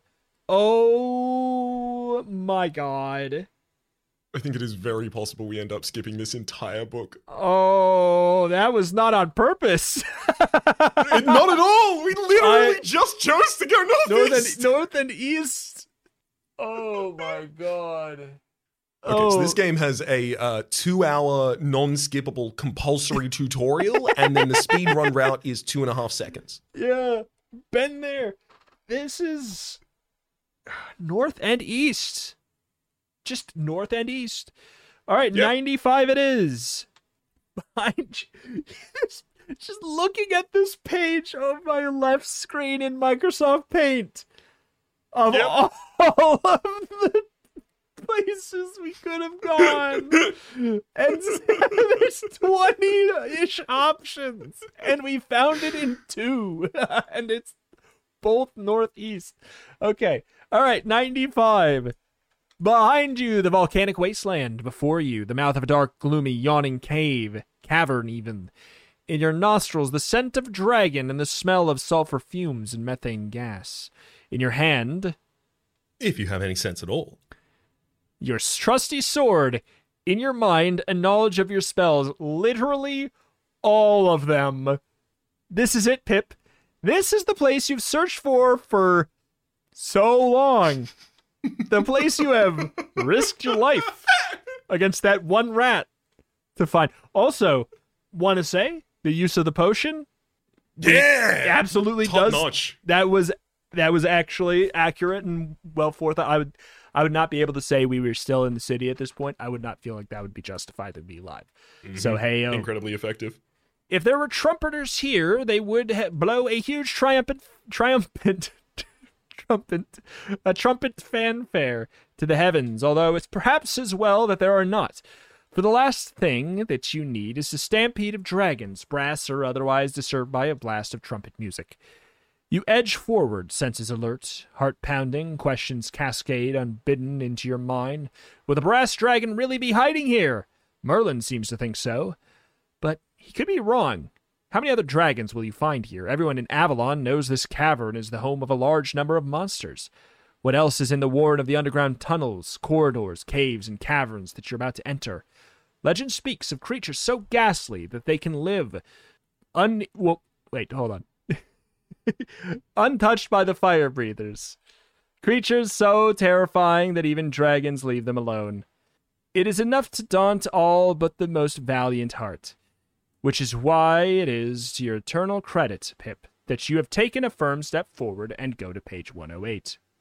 Before we go to page 108, may I make a uh, case for casting Firefinger and Fireball until we have uh, some ammunition in hand? I don't know why we wouldn't. Excellent. Because so first time we'll try and cast Firefinger. I think literally the only reason. we only get reason. six, Nice. so we fail that spell. Oh, wait, no, not. We need seven. Mm-hmm. I think the only reason we would not is if we already had him from the last. Yeah, yeah, exactly. Um, so we lose three HP and one copy of that spell without getting it. We roll another six, lose another three HP. Mm. Mm, mhm. We might not get Firefingers. Never mind. We get Firefingers on the final roll. It still costs us another 3 HP. We're down to 31, but we have 10 charges of Firefinger. We also have the health potions. We can just. Yeah, exactly. Yeah, so Fireball. Um, yep, rolling for Fireball. This one, I roll a 5 immediately, so we're down to 28 HP, and we failed one roll. And the next roll is an 11, so we're down to 25 HP. Um, so we should we should probably focus on drinking a potion or two after this, but we get Yeah. two copies of Fireball. Yep, perfect. And those are both. Those spells are unusable now. Mm-hmm. Yep, both of those are bricked because we've cast them successfully. Uh, but also the first one's bricked because we've cast it three times as well. Um, so let's use one health potion immediately. May I roll the health potion? You may. Two dice. Mm-hmm. 2d6. Uh, that is a nine. That's pretty good. Ooh, nice. Takes us up to a total of 34, six below our full value. We were probably gonna roll. We were probably gonna drink two at this point anyway. Should I? Can I roll I'm, again? I'm honestly happy to drink a second one still, yeah, let's do it. especially considering the danger of the environment we're in. That is a seven overflow Hey! health. Bonus health. Overflow. Temp HP. I mean, I wish. Uh, excellent. I'm I'm over the moon with this result. Frankly, I think we uh, wild. the fact that we've got the globule one six charges as well. the- the only thing we fought is the rat who has whose whole gimmick was just like you're gonna need to use a potion because it does plus two damage. Okay. Yep. Uh, so there's a default quest, right? There's the the beginner's quest. We found a a rat in the grain store, and we completed that quest. And then it was like, okay, cool, you completed that quest. Now Ganon. go kill the dragon. I I now draw the rest of the owl. I I fought one Chuchu outside this uh this little uh house here. And I got, you know, a little bit of Chuchu jelly, and now I'm gonna fight Ganon. I'm going right to the middle. Alright. Uh what page are we on out of this? Uh, 108 we're Okay. heading forward to now. You are within a bone dry natural cavern, the floor of which is liberally scattered with bones and skulls, many animals, some human, and several creatures you do not immediately recognize. Nothing stirs here. You're only aware of silence. There are three exits on the northern wall of this entrance cavern. Which will you choose? The left handed exit or the right handed exit? Or the center exit? Wait, so it's the it's to the north? Uh, yes, we've also got a, another line after that. And have we entered? So if it's to the north, then the only thing we could assume is that the right-handed exit would be to the northeast. Very true, but do you want to very quickly read the next line before we decide? Oh wait, that's part of it. Yeah. Okay. Sorry, I was just writing this down. Uh, just one more thing, Pip. The exit corridors are narrow as you glam, uh, glam, uh, glamon them. The flickering light of your torch, you see that they twist and turn. In your heart of hearts, you know that this may be your fateful choice. For in this part of the adventure, there is no turning back, onward to glory or to death. Yeah. I don't love that unless these are all possible victories. In like I mean North and East is not failed us yet, but this is North and Right. So do you have a strong stronger lean? I don't. I was just very quickly going to look up at the spells to see if any of those seemed like they could be possibly relevant in this circumstance. It does not seem like they could be. I think we just continue with what has worked so far. I think that's the only appropriate thing in this instance to do, right? Yeah, fun fun mechanical question, uh, unrelated to us, but I saw that one of the options we could have gotten from the last book was a teleportation scroll that teleports you back to any room you'd been before. I if we had that, which we don't, and I'm not saying we fudge that we do, just just a fun thought experiment. Do you think that that would work in this situation? I feel like it would. Oh, absolutely. Which would be that'd be really that'd be like a cute little workaround. Anyways, uh 99 then? 99, the right handed exit, our uh, stand in for Northeast. Yeah. But is it an unfaithful? We'll see. The passageway, which looks as if it's been used fairly often, good sign, runs in a 200 meter stretch to a vast cavern, notable mainly for the almo- almost overpowering stench which emerges from it. Your torch soon shows the cause of the smell. The center of the cavern floor is piled high with dragon droppings. Your hand drops instantly to your sword hilt, but a moment's quick inspection convinces you that there's no dragons about at the moment. As you stand in the center of the cave, Just short of the manure heap. there are three exits. West will take you to 98, north will take you to 105, east is almost totally blocked by a large boulder.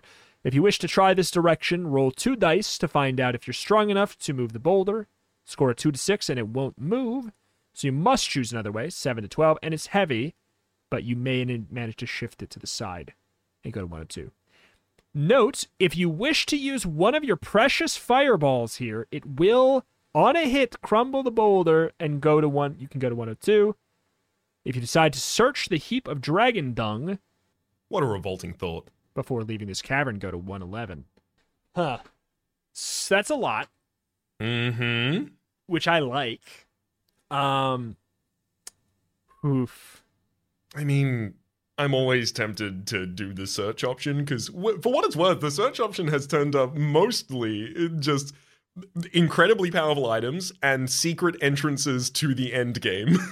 Yeah, pretty much. so 98, 105, and then there's the 102 asterisk. And then there's also then- search dung. So there's four options here. One of them is contextual. Uh, I, want to I want to search too. My question being, I just don't think it. I don't, I don't think it'd be right. But is there play in protecting ourselves The from anti poison? spell? Yeah. Yeah, so the anti poison spell, I believe, specifically says uh, about ingesting. Good. uh, okay. All following. right. So, Great. Because yeah, it doesn't sound right, but it's the only thing I could think. I'm down to go to. I'm down to look through poop. mhm. let's do it. 111. You found a ring. It fits neatly on the finger of your left hand. The trouble is now that you've tried it, you can't get it off. And it tingles slightly. A tingle ring. But what does a tingle ring actually But but what a tingle ring does? Never mind that now. Go to 99 and decide where to go from there. Okay. Is 99 where we already were? Yeah, it is. Yeah, So yeah, we. We cool. We've now just we got a a- tingling ring. Yeah, we have a tingle ring. Whether or not that's good, I don't know. Um, do you want to bare minimum try and punch the boulder? Mm. Uh, before we do, let me just quickly ask: Is is our understanding of this that we can try and move Yeah. the boulder, and A hundred if we fail, we can still decide to use the fireball? In my head, that seems like a hundred percent because that's like you you are expending a resource, and that is the Yeah. thing. Where if it was like there's you have infinite fireballs, I'd be like, of course not. That seems greedy. But in the world Yeah. where we would choose to expend something that does 75 damage, we and it might not even work, we of course should be able to try cuz that's the you know, that's the thing. So I think we should give it a crack. Who's going to punch a boulder? Chris Redfield Uh, why don't you roll it for us? God. So what I'm looking. Oh my God, that's a twelve. Let's boom, boom, boom, boom. Absolutely, Chris Redfield style. Have you have you ever seen the Resident Evil Five uh, cutscene? I I have not. He's just a guy, and he's in a volcano. This is Resident Evil. You know when they say Resident Evil stopped being kind of like a grounded horror kind of game series, and it turned into an action one. It's very well represented by Resident Evil Five near the climax where Chris Redfield is in a volcano and there's a giant boulder in his way and he punches it with his normal man fists enough times that it rolls out of the way. And it's like it's like the size of two cars. Okay, okay, Chris. So that's kind of what just happened now, but it was successful. So In my mind's eye, uh, Pip has walked up to this huge boulder, hugged it, and then just straight up suplexes it backwards, completely removing it from the area. turning it into dust. And it sh- it shimmers and it shines down on him. And he turns and he whips his hair and it goes and it sparkles. He pushes away some There's of a the little dust. lens flare effect, and his Oh, eye glitters. his eye glitters and it's like it's, wait are have pip's teeth always been so white? I Just- wow Pip always looked this handsome? oh Damn. my god pip turns around and punches a boulder suplexes it turns around waves hair glittering hair sparkling teeth giga chad chin this is JoJo. This is JoJo's Bizarre Adventure we're describing here, effectively. yeah and and beneath it you you are uh, like there's a whisper and you can hear in just like very faintly in your ear that goes north and then east. Trust north and east. okay so 102 has taken us here. All right the corridor takes you without mishap to a small apparently empty cave. The exits are south to 108 northwest to 99 so back where we were east to 112 a flicker i guess i'll write that down first i suppose uh a flicker at the corner of your eye you spin around but there's nothing there Another flicker. You turn again. Still nothing there. Something touches your left arm, chilling it to the bone. For the briefest instant, you're staring into the glowing, ethereal eyes of a wraith. Then the creature vanishes instantly. A wraith? Those things are deadly. And they can only be fought with spells. Physical weapons don't even do damage to them whatsoever. The wraith is attacking you, Pip. That single touch costs you 10 life points. If it kills If you, it go to you, 14. go to 14. Oh, sorry. Good. Whenever I see the rules one, I'm like, ah, that Raps wouldn't even care. It is boring. Wait, it's rules. You must use your spells. The Wraith has 25 life points and will strike back successfully on a roll of 6 or better with a plus 3 damage touch. That's not that big of a deal considering Firefinger does 10 and it gets knocked out at 5. That's such a clean two hit kill. It is, however, uh, that'll put the enemy on five, knocking them unconscious, and we can't finish them off without using magic still. Do we have to use three? Do we? It's always been. I mean, we've always ruled It's always been knocking out make as them killing. unconscious. Yes, w- because we then have the ability to, with no further resources, just kill them. Um, Oh. with the, the I've always done that for flavor because it was funny. I've never thought that we've had to. I've never thought that we had to dispatch them in order to move on. I always thought that knocking them I'm- out was good enough. In in my I'm head, that's how I with either ruling here, but also I think we are so far ahead of the the curve that Yeah. spending three would be comfortable and not a problem. I don't know. I That all said, that all said, it's it's more for me. It's more about the precedent that it sets because we're in it for the long haul with these rules. Very fair. It's only that the enemy can't take physical damage to other weapons that makes this unique in this instance. Yeah, I guess in my head, five knocks them out cold in the rules, and it has never said anything. That's the that's the thing. It's the about that whole rule in general that makes it kind of a little bit goofy. Is that it doesn't treat it as differently than a kill, which is why I thought that knocking it out more or less is just a kill. It's just a different. fl- hmm. I've always viewed knock them out is a different flavor of kill. That will not hold just due to uh, one interaction that is apparently in an upcoming book where uh, it does matter whether or not we kill. Yeah, I'm down with whatever. It's the difference between this one one spell. I'm I'm happy spending the third because I don't think it sends that Well, here's the negative of a precedent. Yeah, and also it is still after two, it is still knocked out, and we will not be at risk of getting attacked. That's for sure. Yeah, exactly. Okay. All right. Uh let's roll initiative, I guess. Because it, Mhm. it touched us for ten and we lose ten without getting to try. It gets a three. Uh, we also got a three, so we have to re-roll Oh man. Two. another three, so we go oh, first. wow. Uh, What a roll. the enemy has not struck us uh, yet. It says it is attacking us though, and uh, wait, no, that single. Oh, so it has already yeah, done one to us, so it we did, will take. ten unavoidable damage. Uh, is that mitigated by our negative six? Uh, it sounds like no. The way it's written looks like true damage to me, because it says it costs you ten life points, which you would then make an argument. Well, whenever we cast a spell, shouldn't we mitigate that with our armor? We did mitigate spells with armor in the last one. No, no, no, no, no. I'm saying like when you we spend three health to cast Oh, a spell. Yes, yeah, yes. So I would Okay, I would I'm- I'm say I would say that this it feels like this is a when a game expressly says doesn't say does damage but says you lose blank life. I feel Mhm. like that's I feel like it's probably so. Uh, I which, Works for me. it's not going to be a big deal either way. Right. Let's uh, throw a uh, fire finger at the enemy here, immediately just scoring 10 damage on them, and now it's their turn. Is fire fire? Oh yeah, Firefinger was guaranteed. No rolls necessary. Yes.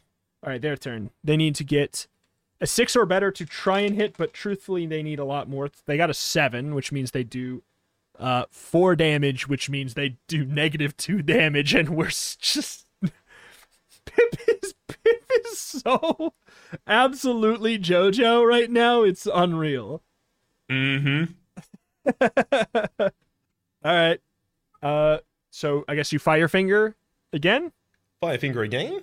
which means that he already can't try to attack again. Already can't attack. Third fire Oh, finger takes him out. We get one HP, and the wraith is now dead. Oh uh, my what page is this? Sorry, This is 102. 102. Thank you. I had to jump to the rules for a moment there. Yeah. So we can go to 108, back to the room we were just in on 99, or east to 112. There's no north and east option, so I don't care really. Hmm. However, there is an eastern option, which I think It's- leads It's as much as possible. It's closer, but I'm I'm down to do that. Did you 112? You marked experience, I assume, as well. I did indeed. Let's go. I can't wait until we level up once and gain one health once Mm-hmm. We only have to kill six more creatures. to gain one HP. Not forever though. It's fun. The passageway opens abruptly, so you find yourself standing on a rocky shore of a vast underground lake. There's no road around these still, dark waters, but there's at least a rather battered, leaky rowboat tied up only a few meters away from you. If you've previously discovered on this adventure that you can swim, you might like to try swimming the lake. Hmm. Uh, if you don't know whether you can swim, don't risk it. To attempt to swim, go to 123. If you want to risk that rowboat, Although it does look very leaky. go to 117. Uh, So we can only go to 117 or use the map to traverse back to any area we've been. and try and learn how to swim, basically. Well, it, or learn how to swim, or go to any different exit in the yeah, yeah, yeah. No, uh, yeah. I meant if we were basically, I'm saying we can. There is an argument that we could go to 123 after a bit more effort, which Yes. part of me looks at this like a Metroidvania, um, kind of like come back later when you've learned the swim skill to kind of like Mhm. make sure that you don't sequence break in the way that we did. Yeah, we're currently water soluble. yeah, it's it's very very true.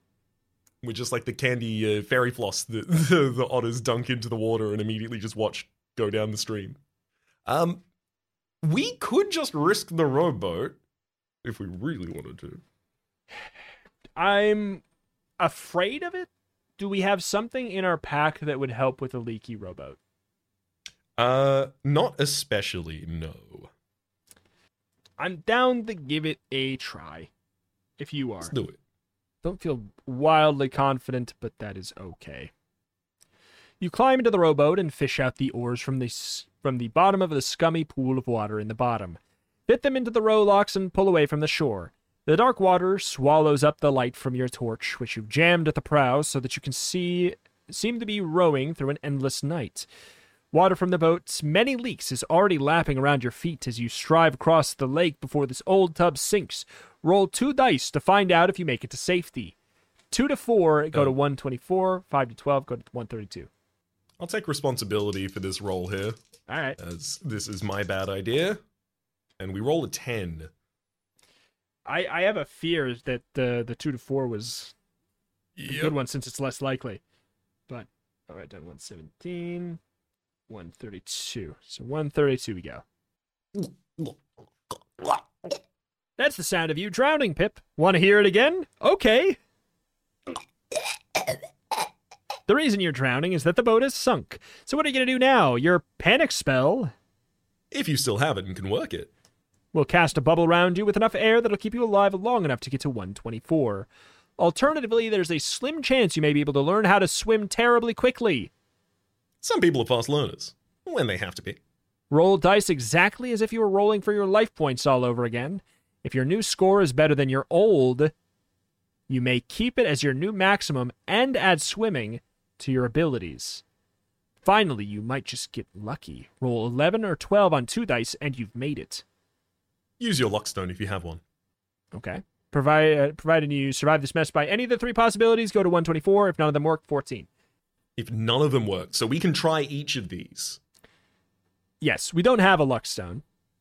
We don't have a Luckstone, but we could just try and roll the Yes. 11 or 12 on two dice. For what it's worth, the other one is also roll dice exactly as if you were rolling for life points all over again. If your new score is better than your old, you may keep it and blah, blah, blah. Um, that one, actually, uh, is it? Yeah. Yeah, so max HP. So that is also asking us to roll 11 or 12 because our previous was 10. Mm-hmm. So we have two rolls at trying to get an 11 or 12, and then we have to use the panic spell instead. Are we okay with that? Yeah, that works for me. We'll start with the Cool. we'll start with the 11 or 12. Who wants to roll that one? Uh, I'll roll for the uh, Luckstone version, the one that doesn't change our life points if we succeed. Failed. We rolled six. Uh, roll dice exactly if you were rolling for life points. That's So exactly as if you were rolling for life points all over again, you're rolling three times. okay.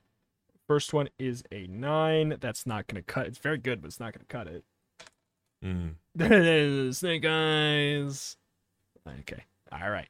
We have to use the panic spell. That was a seven. All right. Two, two pretty decent spell. rolls. They're just not good enough. Mm-hmm. Taking us down to 27 HP, and now we need to successfully still cast the spell, Oh God. uh, which we do. We roll a oh, seven. thank God. That's. I do know that page fourteen is dying. Mm-hmm. Page 14 is always dying. yep. All right. Holy. One twenty-four. You have strong arms, Pip, or maybe just a lot of luck. Yeah. Whichever way you made it, you squelch off across the cavern floor to the entrance of an exit passageway to the east. Enter and go to page 130. Wow, this must be your lucky day, Pip. As you step into the cave, your torchlight illuminates the largest heap of gems, silver, gold, electrum, jade, ivory, and artifacts you've ever seen. There's a king's ransom in here, a treasure beyond the wildest dreams of avarice. This cavern makes the wizard Ansalom's fabled treasure look treasure house look like the small change booth in the second-rate circus. There must be millions, were maybe millions. Diamonds, rubies, sapphires, emeralds, zircons, pearls, hundreds of them, thousands of them, just sitting in a huge pile waiting to be shoveled into a backpack. This must be the legendary dragon's treasure, ransom money for freed maidens. Treasure trove from ravaged monasteries and the castles, all the booty collected over centuries by generations of rampaging dragons. All of it here, all of it just waiting for a brave adventurer like you. This could make such a difference for your lifestyle, Pip. This could buy you a castle, Pip. A dozen castles, Pip. This could, but you know full well what this could do. All you have to do is get it. As much as you can carry, at least. Which is still an awful lot. Is to persuade the lady with the funny looking hair to let you take it. The lady with the funny looking hair? Wait, that isn't hair on her head, it's snakes. Could this be the Medusa, the mythical female whose looks turn people to stone? Now you come to mention it, there are several very lifelike statues standing around here th- near this heap of treasure. But think of all that loot, Pip. Think of what you could do with it. To grab some of the treasure, you're going to have to fight the Medusa. If you decide to do so, 136. If you feel discretion might be the better part of valor, Who needs loot anyway? you may use your invisibility spell to get out of this cave without being seen. If you don't want to use invisibility, you can try creeping ever so quietly to find out if you succeeded. Roll two dice, two to six, and you're out. Seven to twelve, and the Medusa glanced briefly in your direction. Go to fourteen. The passages out of this cavern will lead to 138 and 128. So it's either fight or use invisible or fight, fight or run. Fight and get Hmm. big, big loot or run. Was there like a was there like a mirror in the options we could have bought? Mm, no, not that I, uh, Okay. th- there wasn't. Okay. I believe there was a mirror in the previous set of loot, though. Yeah, we had a mirror in the uh, previous setup. Mm, Frustrating that we don't carry that across. Alas. what do you think? I kind of want to get the money. I get the money. I want to get the money. I get the money. One thirty six. All right. One second. H. All right. So to one thirty six to fight the Meduse. what a brave decision. A little greedy, perhaps, but brave. Now for the bad news. The Medusa has 100 life points. She can turn you to stone at any time she gets two successful hits against you in a row. She needs to roll an 8 or better to hit, though. If you decide to use your invisibility spell during the fight, she can still get you, but she needs three successful hits in a row, so good luck. Wow. Okay. All right. Uh, I have a strong pitch Mm-hmm. towards bare minimum, considering the usage of our bubble wand, our goo wand. Absolute, a hundred percent. We should use our goo wand. I have a uh, a pitch before that though. Yes. What if we also used pi r squared? Pip's immense rapid repeater, so that we are able to act twice as fast in this combat as otherwise. So we could go pi r squared, globule wand, attack, attack, attack, attack, attack, attack, attack, attack.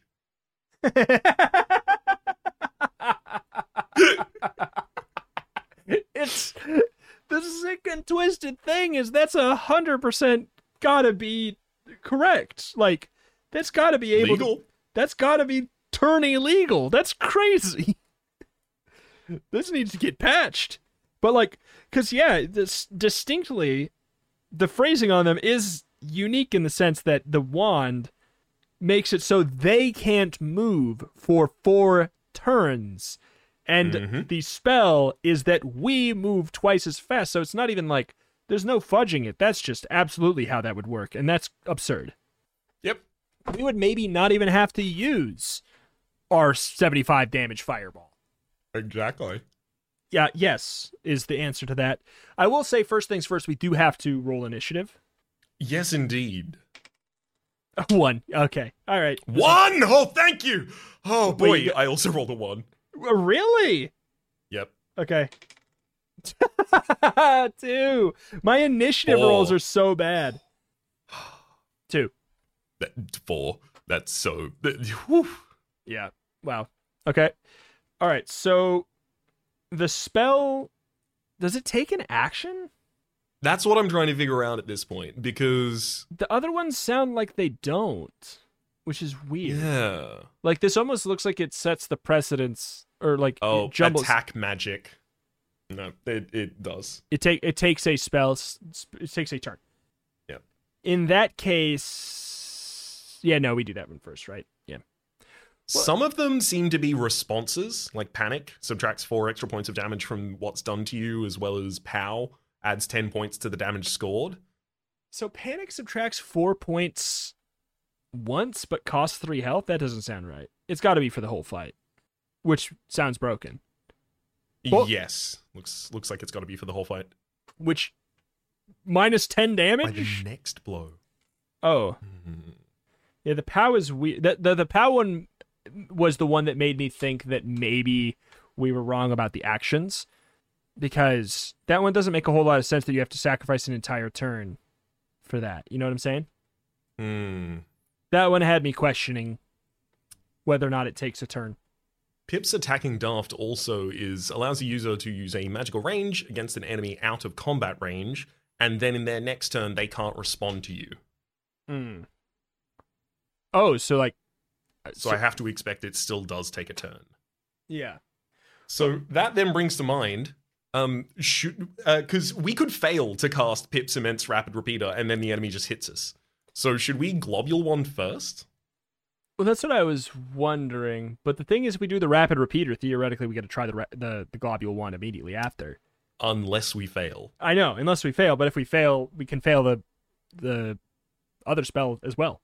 In fact, it's That's more true. likely, right? Uh, Isn't it? Globule, I think, hits on a six or higher. Oh, I thought it might have even been a four or higher. oh, okay.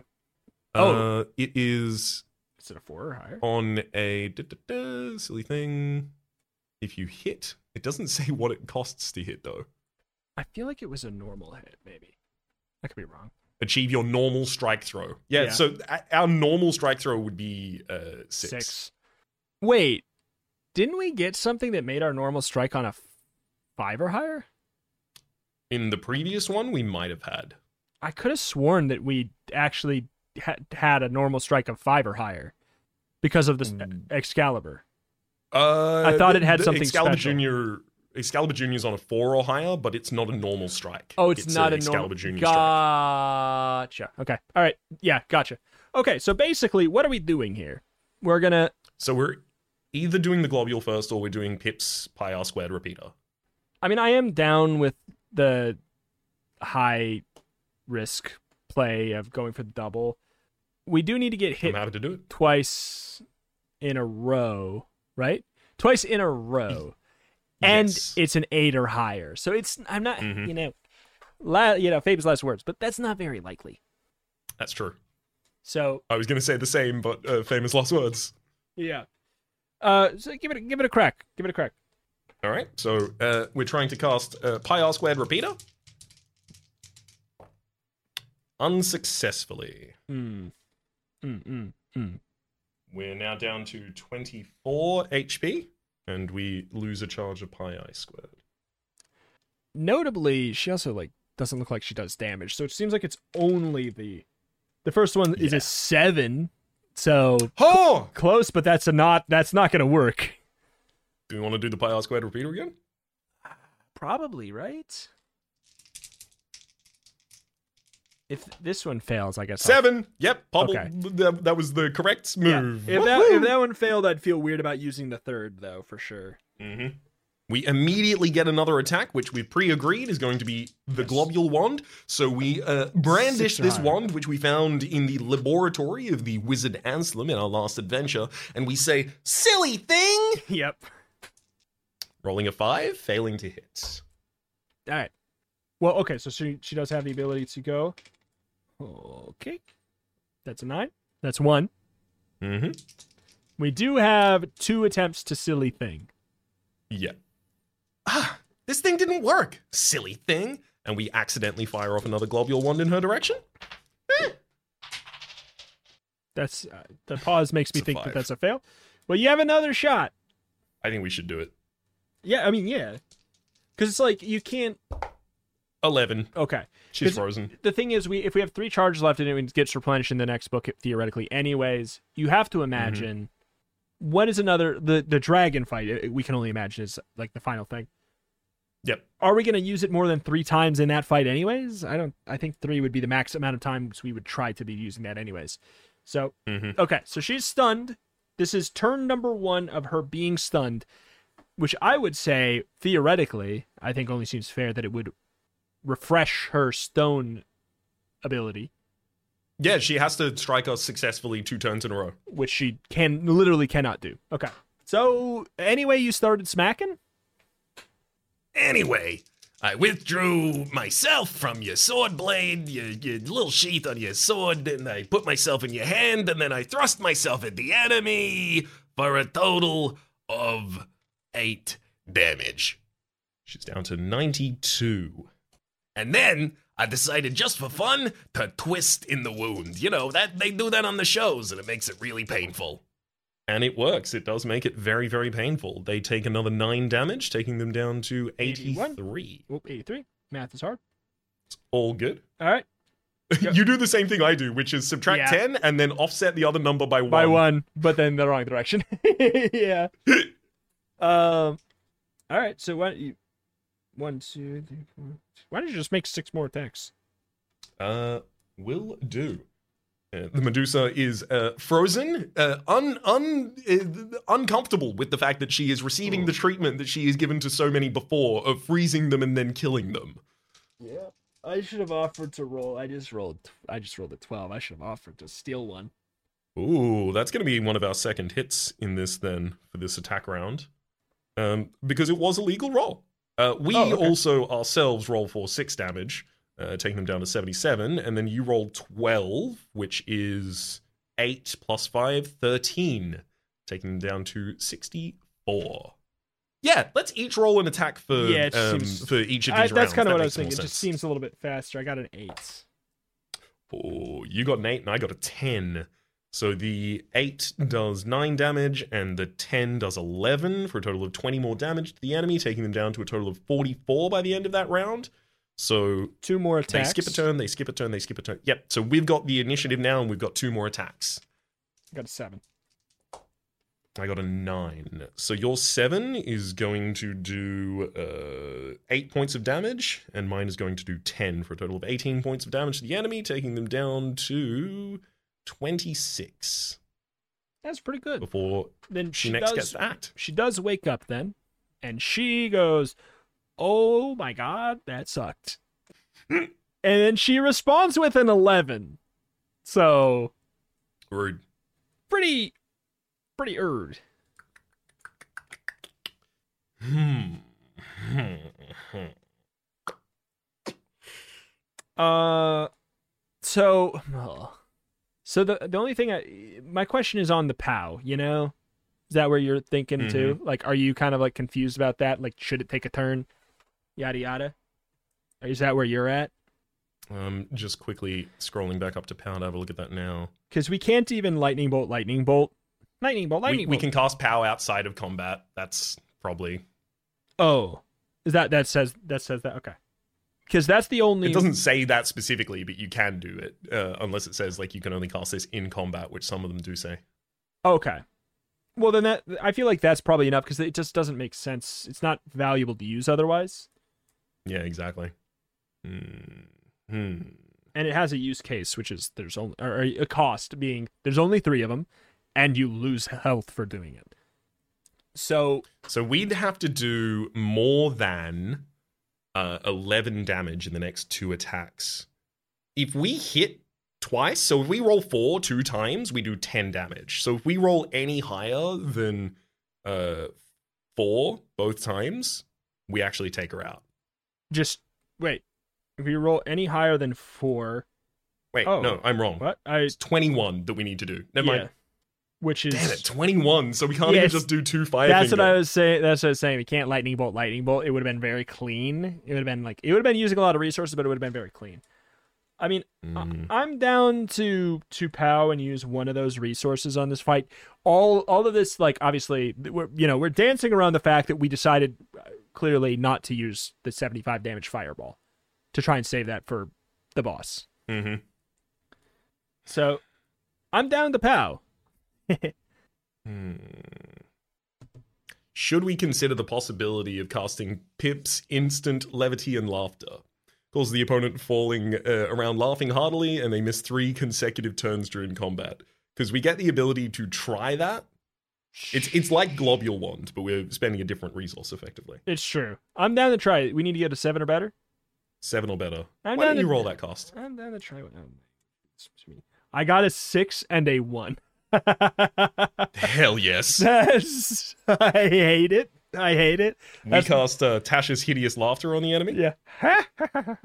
yeah. The scariest way I could have been successful. Mm-hmm. I've I've rolled a lot of the the sevens that have managed to hit spells have almost ubiquitously been a six on one and then a one on the other, and I've almost always seen the one first and felt bad. Yep. All right. Well, bing bang boom. We, we get an extra attack. I say we just now we just do attacks, like right. Oh, Right. 100 percent. Yeah, yeah, yeah. just- like smack. So uh, you succeeded on the first one for that round, so I will roll for an attack on that round as well, uh, which does 10 damage, taking the enemy down to 16, and then we get a new attacking phase. All right, I'll attack. Why don't you roll the first attack here? I got a nine. Uh, a nine, which does a total of another 10 damage, uh, taking the enemy down to 6 HP, and then basically, as long as I hit them, Medusa's going down. And I hit Medusa, and they go down. I'm gonna roll for like the alternate reality where Medusa could have gotten another attack. 4 Mm-hmm. two. Okay, well, Ah, d- we d- would've don't- don't- whatever. Would would have been higher if I rolled it then. it was a good idea. Shut up. It was. This all worked out really, really well. It worked out Medusa well. down. It was a well thought out and doled out use of resources that doesn't put us too low on any one resource. Mm-hmm. Oh, it's hot. All right. Um, if you kill the Medusa, you will find that you can comfortably carry treasure worth two hundred thousand gold pieces. There's two passages leading out of the cave. They go to 138 and 128. Take your pick. What? Uh, I, I, there's no. I guess I feel better about 128 for some reason. I don't know why. All right, let's go. Okay. You triple. Um, what? oh, that's okay. You want to heal? Is that why you said that? I was thinking about it for a second, but I read uh, one word on the next passage, and uh, now I don't. I think it's metagaming if I say we should heal before we go to the next area. No, I don't think it's metagaming if you say we, because you thought it beforehand. I, I think we'll be fine. Okay. You trip along this passage without a care in the world until you fall down a pit trap. Roll two dice to determine the damage caused by the fall. Subtract the results from your current life points. We lose six HP, taking us down to twelve. Oh, reps. Mm-hmm. If you have both a rope and spikes in your equipment, you may use them to climb out again. Otherwise, you're stuck, you starve for a week, and die on page 14. we have exactly a rope and spikes. We, I mean, oh, oh, it's beautiful. All right, so 128. Before we leave, do you want to heal? Absolutely. Oh my god, I thought you'd never ask. Um that's something people say, but I never actually think they think the other person would never ask. I think they're just trying to show that they're enthusiastic about it. Whereas in this instance, it would be like, I thought you never asked. How dare you think so little of me? Exactly. I know you know how to games. Let's spend health pot. Why don't you roll that for me, buddy? Oh, okay. It's five. And One, six. Hmm. Okay. We immediately uh, recover all of the HP from that fall. We- What health? we What, have are, eight more health pots. what health are we at? Definitely continue expending. 18 out of 40. Oh, I'm gonna roll another one. Okay, that was a seven. 25 out of 40. I'll go. I mean, I'll just go again. Mhm. Okay, that one's uh, five. Less exciting. Mm-hmm. 30 out of 40. I'm reasonably comfortable at this point. We could continue or not. How many potions left? Uh, total of six left. Still one more. Let's do it. Okay, that one is a nine. That's Hell yeah. that's clean. 39. That perfect. No, any more is too much. I'd be embarrassed to need more health than that. If you get out of the pit, you may proceed. The passage you're in leads to 120 in one direction and 130 in the other. Uh, 130 is the page on which we fought the Medusa. So, great. So 120 it is. unless we want to go to Oh. 130 and then take the other direction from Medusa. I see. What do you want? I mean, this was a negative, so maybe the other path out of Medusa is a positive. I mean, okay. So that's 138 eventually that we get to. Oh, which is literally the passageway to the the uh, the the lake, which is how we got here. That all makes sense now. Okay, so should we go to 120? Yeah, let's go to 120.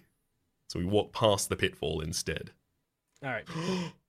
The passageway runs due east for a time, then curves first northeast, then with increasing sharpness north. Oh. Then you catch a strange odor, a little like that of a cattle shed at the home of your adoptive parents, but more pungent and somehow strangely menacing. Nonetheless, you press on. Pip is not an adventure for nothing. What is a little danger between friends? They who hesitate is, are lost. Press on regardless. Well, she, she, such daft, what? well, such daft thoughts are drifting through your mind. You reach the end of the passage and step directly into another cavern. There's an exit on the north wall, another to the east, three large brass bound chests, and a small matching casket on the floor some five meters ahead of you. This would be an interesting and intriguing place to explore at your leisure were it not for one thing between you and the chests. Not to mention the exit passage is a two meters tall, heavily muscled figure holding a naked sword. Except you're not looking at the sword right now, however threatening it might be. What you're looking at is the figure's head, which incredibly is that of a bull. You've entered the cave of the Minotaur! Halt! Bellows the Minotaur, making a curious scraping gesture with his right foot on the floor. No one passes this way. Oh, my lord. Keep your voice down, you silly monster! You reply, perhaps with more bravado than you actually feel. I have no quarrel with you. I'm simply trying to find the brass dragon. You, Snorts the Minotaur. A little pipsqueak like you's looking for a brass dragon. I'm no pipsqueak, You answer proudly. although my name is Pip. Uh, perhaps you've heard of me? The Minotaur shakes his huge head, snorting. Can't say that I have. Then You say, you may have heard of the man who sent me. Merlin, the greatest magician in all of Avalon? Merlin, is it? I thought he'd be dead of old age by now. Very much alive. You say quickly on the principle that jaw jaw is safer than fight fight, especially since when you're facing anything as tough as a Minotaur. And you know him, personally. Of course. The Minotaur stops, scraping his foot on the ground. Do you think you could persuade him to fix my head? What's wrong with your head? You ask, wondering if the monster has a headache. It's a shaped like the head of a bull. Says the Minotaur. Haven't you noticed? Well, yeah. You admit. The Minotaur sits down on one of the chests and leans his sword against his knee. The great bull's hang head hangs sorrowfully. Most people do. He remarks. He looks up, You don't think I was born like this, do you? and before he can answer, he goes on. No, of course not. I was a perfectly normal child, good looking as you are. I lived in Athens, a little Greek village you may have heard of. My head grew like this because I ate too many hamburgers, I think. I'm not entirely sure, but it's the only reason I can think of. All my friends deserted me, While the king of Crete was decent enough to give me a job for a time guarding his labyrinth, the pay was appalling, and eventually I turned it all in so I could come and skulk here. Anyway, do you think Merlin could kill me? I'm sure he could. You say? He's very good at changing the shape of things. If you can get him to do it, says the Minotaur. I'd be ever so grateful. Would you let me pass through your cave unharmed? You ask warily. I can't do that. Anyone who comes in here has to fight me. That's just tradition. But we can make it a token fight with no weapons. First one to knock off 10 life points is the winner. If you win, you can go through. I'll even let you search these chests for anything useful. But if you lose, you have to go straight to Merlin and see about fixing my head. How's that suit you? That suits me fine. You say? In some relief. Shall we fight now? Yeah, let's. Says the Minotaur excitedly, leaping to his feet. Roll two dice to decide the out. Wait, what? Roll two dice to decide the outcome of the fight. The Minotaur needs a six to hit exactly as you do, since this is a fist fight. First roll decides who gets the first strike. Oh, okay. The roll two Hmm. dice.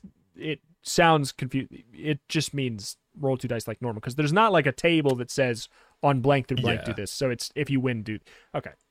So it's just a normal old fight. It's a normal old fight. The We thing is, armor. though, we yeah we Yeah. deny six damage, and he has to roll on a six to hit us. Yeah. so if he rolls twelve, he does zero damage. Yeah, it's literally impossible Mm-hmm. for us to not win. So do you, do you mind if I sidestep this because mechanically it's literally not possible for the enemy to win? Yeah, this is like in a in, in an RPG when they have like that grinding uh setting where it's like you are literally just too strong for this to be worth any of our times. Just press this button Yeah. to skip the fight. A hundred percent. So It is impossible for us to take damage here. We're going to stand directly in front of that Minotaur and just look up. I can only imagine up. Thing's probably nine foot tall. And just wait and brace. It strikes us thunderously in the chest. And we stand still, no flinch. It strikes with another hand. Similar result. Eventually, the Minotaur gets tired of striking us in the chest and just slumps to the ground, defeated. I I'm with it. If you win, go to 126 and boy did we ever. Well, now. The Minotaur says. Uh, A little breathlessly after the fight. I just didn't know how long it would take for you to change out of your voice changer. No, no time at all. Now that we've got that out of the way, you better have a rummage through my belongings. That's tradition too, you know. To the victor go the spoil, as young Julius Caesar used to say to me before my head got this way and we stopped talking to one another. But I'd warn you, it's been set up so you can only look in two of them. Once you do that, the others vanish. A little magic I brought to protect my belongings, you appreciate? Except I don't know how to switch it off, so you're stuck with it, I'm afraid. You've only got three chests and a casket. You can look at any two. Make your choice. You stare from chest to chest. They all three look identical. The casket, although much smaller, is essentially the same design. Can't you simply tell me what's in them? You ask the Minotaur. But he shakes his great bull's head. Uh, tradition, you know.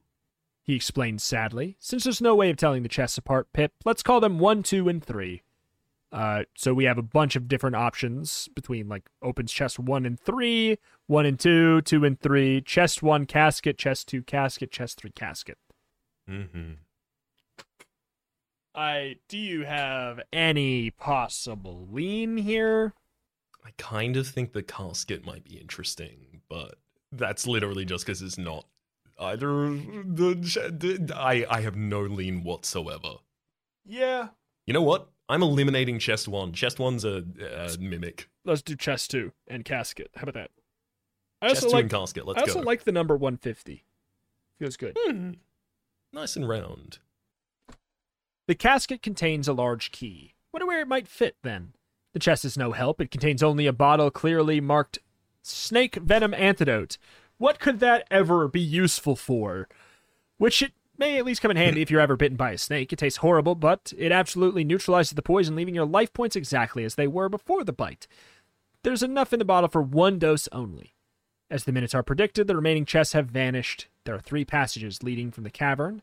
They go to 114, 137, and 128. The casket contains a large key, but the chest is no help. So we have a large key from this casket as well. Yeah. Okay. 114, 137. Have we been to any of these? Doesn't look like it. It doesn't look like it. Also, my Wait, mapping of this area has gotten really wonky. So We've I'm been to 128. on that. We have been to 128. Oh yes, yes, we have indeed. Um, hmm. And we've been How to do you feel about 137? Hmm.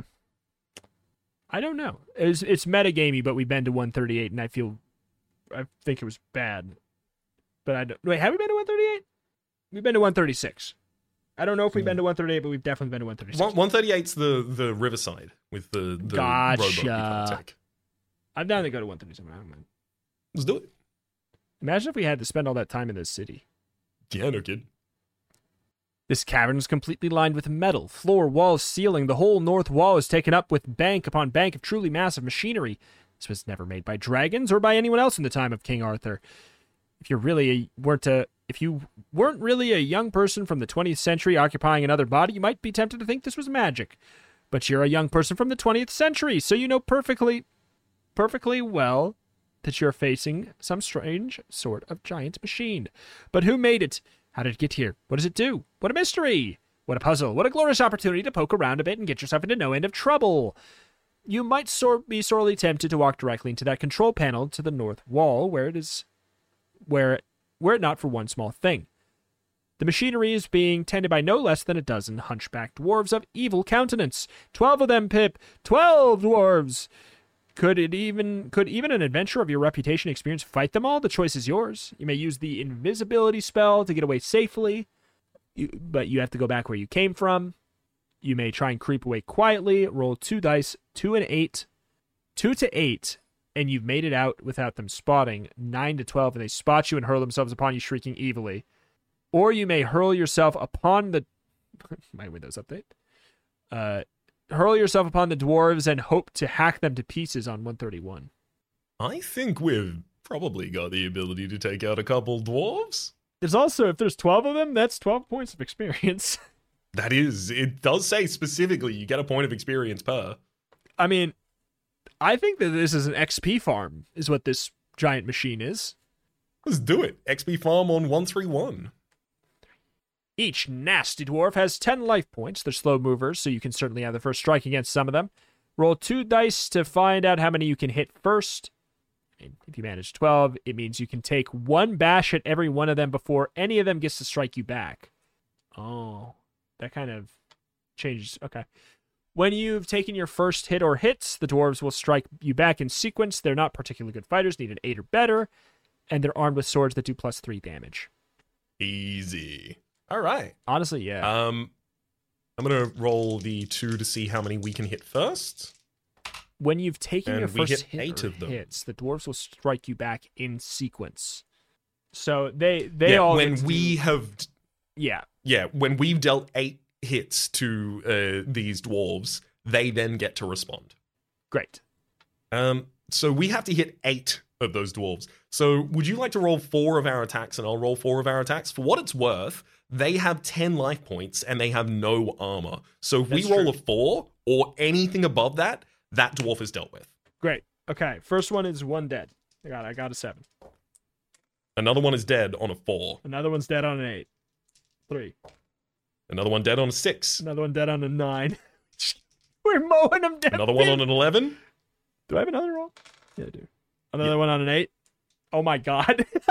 Another on a seven. So we failed none of those. just just like freaking chopping jello dwarf pip came in here and he's got his giga chad chin on and the glistening sparkle from the boulder that he crushed with his bare fist suplexed like Mm-hmm. and he's just going with basically like a weed whacker just swinging the sword in front of him going whoosh, one down whoosh, two down whoosh, three down back and forth windshield wiper In bugs on the windshield. mechanically, Mechanically, it doesn't work like this. But in my mind's Yes. eye, we've walked in with EJ in one hand, and EJ said something like, Whoa, whoa, whoa, whoa. Hold on. I'm only going to be able to protect your right flank. You're going to need another weapon for your left. and so we just pull out the giant maul. Uh, Is it maul? Or what's our weapon is a uh, da- da- da- mace. Mace. Uh, we pull out the mace in the other hand, and then we just spin through them, just you know, like Juggernaut spin, Yeah. spinning around, Garen, etc. Yeah. Um, eight of them are down. Four of them get to attack us back. Why don't you roll for those? All right. First one is a three. That's a nothing. Second one is a Mm-hmm. five. That's nothing. Third one is a six. That's nothing. They need an eight, right? Yeah. Mm-hmm. Next one is a five. uh, Sick. Uh, one of them uh, swings so wide that it strikes another one and takes them out. Uh, another one uh, runs up to us holding its sword and is ready for what looks like a particularly well prompted attack, but trips over a small pebble and accidentally stabs themselves in the head.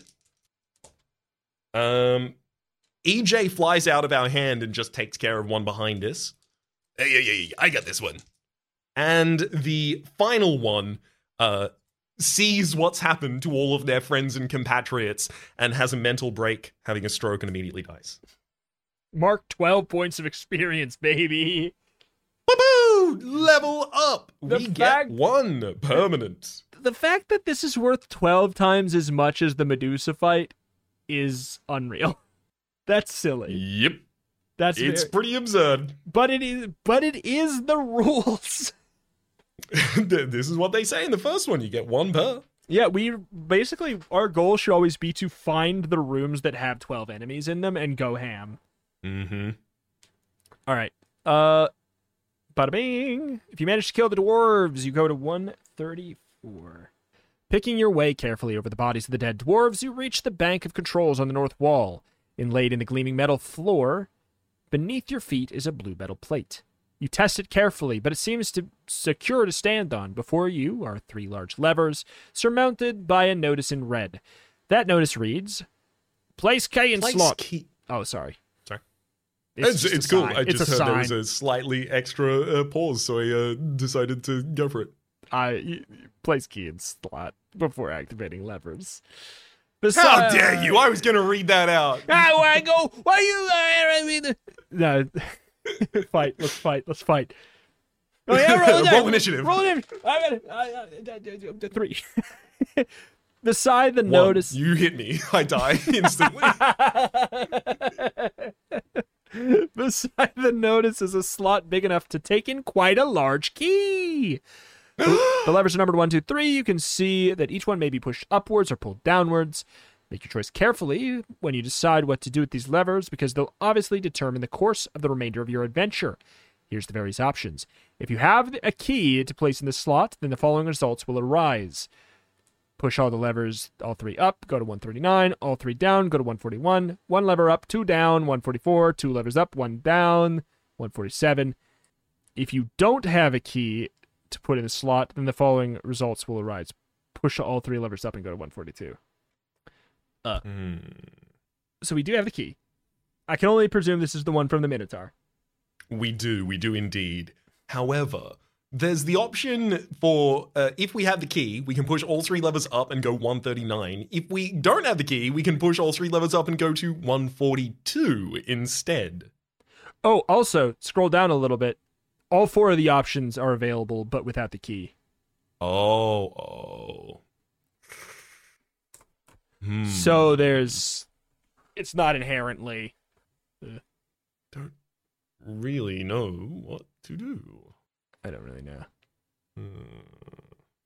Do you want to think about it over the course of a day? Yeah, let's spend a day thinking about this. Let's spend one day thinking about this. Okay, I've decided. Overnight, it came to me in a dream. Okay. You know what levers can do? Uh, A maximum of two directions. correct. They've got a north and they've got a south. North is at least part of the favorite decision. Okay. South is nowhere involved. I think we just put the key in and we push all three levers up. Yeah. I mean, I do kind of like the idea of just do it all? Because we don't have any data about him. Might as well just do all, the exact opposite of what we have currently going on, which is nothing, is everything. Exactly.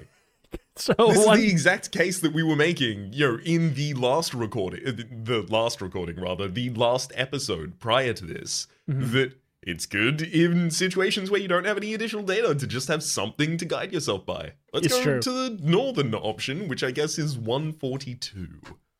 142. Wait, oh god, is it? Push all three. No, that's if we don't have the key. It's 139 if we have the key, because we do have the key. Oh, we do. Yes. Wait, sorry, no, we do have the key, but If you I have the key to place in the slot, then the following results will arise blank. Push all three levers up and go to Oh. 139. 142. Yeah, that's a lot i- better. yeah. Yeah. It's better. Wait, oh, I'll, you to the other you, page we didn't say- want to go to 142. It didn't look good. okay. well, we, that's an irrelevant. We're never going to do any of those options. We do have the key. We can't unhave the key. It's not like we could get rid of it or anything. So Mm. There's a hum of machinery. A vibration thrills your body. For a moment, you feel dizzy, disoriented, and then a spiral of light emerges from the plate beneath your feet and coils around you. Your head spins. You feel dizzy, then blackness. You're standing in an underground corridor of worked stone, well lit torches, wait, placed at the intervals in the brackets of the walls. The metal lined cavern has vanished, and you're at a sort of crossroads, three quarter crossroads. Corridors run north, south, and west, and they look equally dark and treacherous. Not much to go on, but where do you go from here? North, south, west. Well, I mean, We've been using the guiding force of North so far. it has done great for us so far. One of these days, it'll. uh it, Here's the thing: it's so great because it's done so much good that even if it has a couple failures, I still trust it. It's Yep. the the amount to which it has led us to success. This book is unparalleled. I, I've really locked it in already as good. It could exclusively betray Yeah. us from here on out, and I would still be rooting we could find a way to spin time. it. Yeah, well, we'd have to find a way to spin it. all right. You exit the chamber into a tunnel cut through solid rock, which has all the indications of a natural fissure widen here and allowed a clear passage. One thing does occur to you quite strongly. Whatever the great machine was, whoever put it here, it has sent you to a different place, and there's no way no way back. Never mind, Pip, a brave adventurer can go forward, north, which is exactly what you do until quite suddenly you reach another cavern. You hesitate. This cave is very different from any you've seen before. It looks for all the world as if it had been formed from liquid rock, for the surfaces are smooth and the whole cave funnels downwards at a steep incline. You move, forward cautiously, aware of the narrowing walls around you. Further and further you move, senses alert as the funnel effect grows more and more pronounced. Oh no, the funnel's blocked! What now, Pip?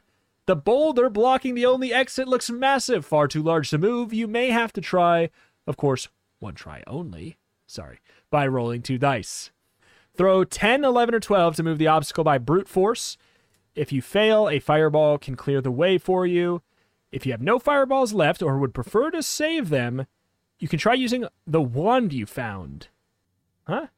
The wand you found. The implication probably being that we found a wand, like if we found a wand. Okay? Uh, but at the fearful cost of 25 of your life points. Oh my. Okay. Uh, well, I would say step one, we should tr- try to just punch it, Chris Redfield style, because we were successful at the other one. Absolutely. Because one try only does sound like, to me, one try of rolling the dice through force. Mm-hmm. Yeah, one try by rolling two dice. So, who rolled dice? I punched last time. Why don't you, Why don't you, Oh, I... Okay. I was going to ask you to do it, and I was going to search for the wand to see if that was on a critical... Well, I rolled a nine, so I'm glad you're rolling. I'm so glad that I rolled as well, as I rolled a 5 and a 6 for a total of 11. Uh, hair whips in the glittering dust of the boulder once more. Pip Boulderbane, god of the uh, uh not Underdark. Graveler trembles before him. I mean, hey, okay. It says to move it, but I say we we smash it to dust. Oh, absolutely. I'm going to say it's like a, a, a one inch punch from only the pinky as well. Like it's Oh. exclusively I know done that. exactly this part. Oh, what? Sorry, huh? No, no, no, no. He, To he's, a boulder. that's what he's saying. He's saying I've been there, bol- I've been there, bouldered that, and he's like, I'm not gonna use my full force anymore. Now I'm just using the pinky. Punch a boulder, been there, done that. Boulder number two, pinky blast. Soon, I will just look at them and they will explode. we should, yeah, we should get an, uh, a piece of equipment that's just boulders in your area turn to dust. An I- aura of boulder destruction. I love the thought of that. Uh, well, okay, we are. When you manage to get past this obstacle by whatever means, go to 153. A short passage. Wait. Also, wait. Hold on. I want to point point out one thing. Mm.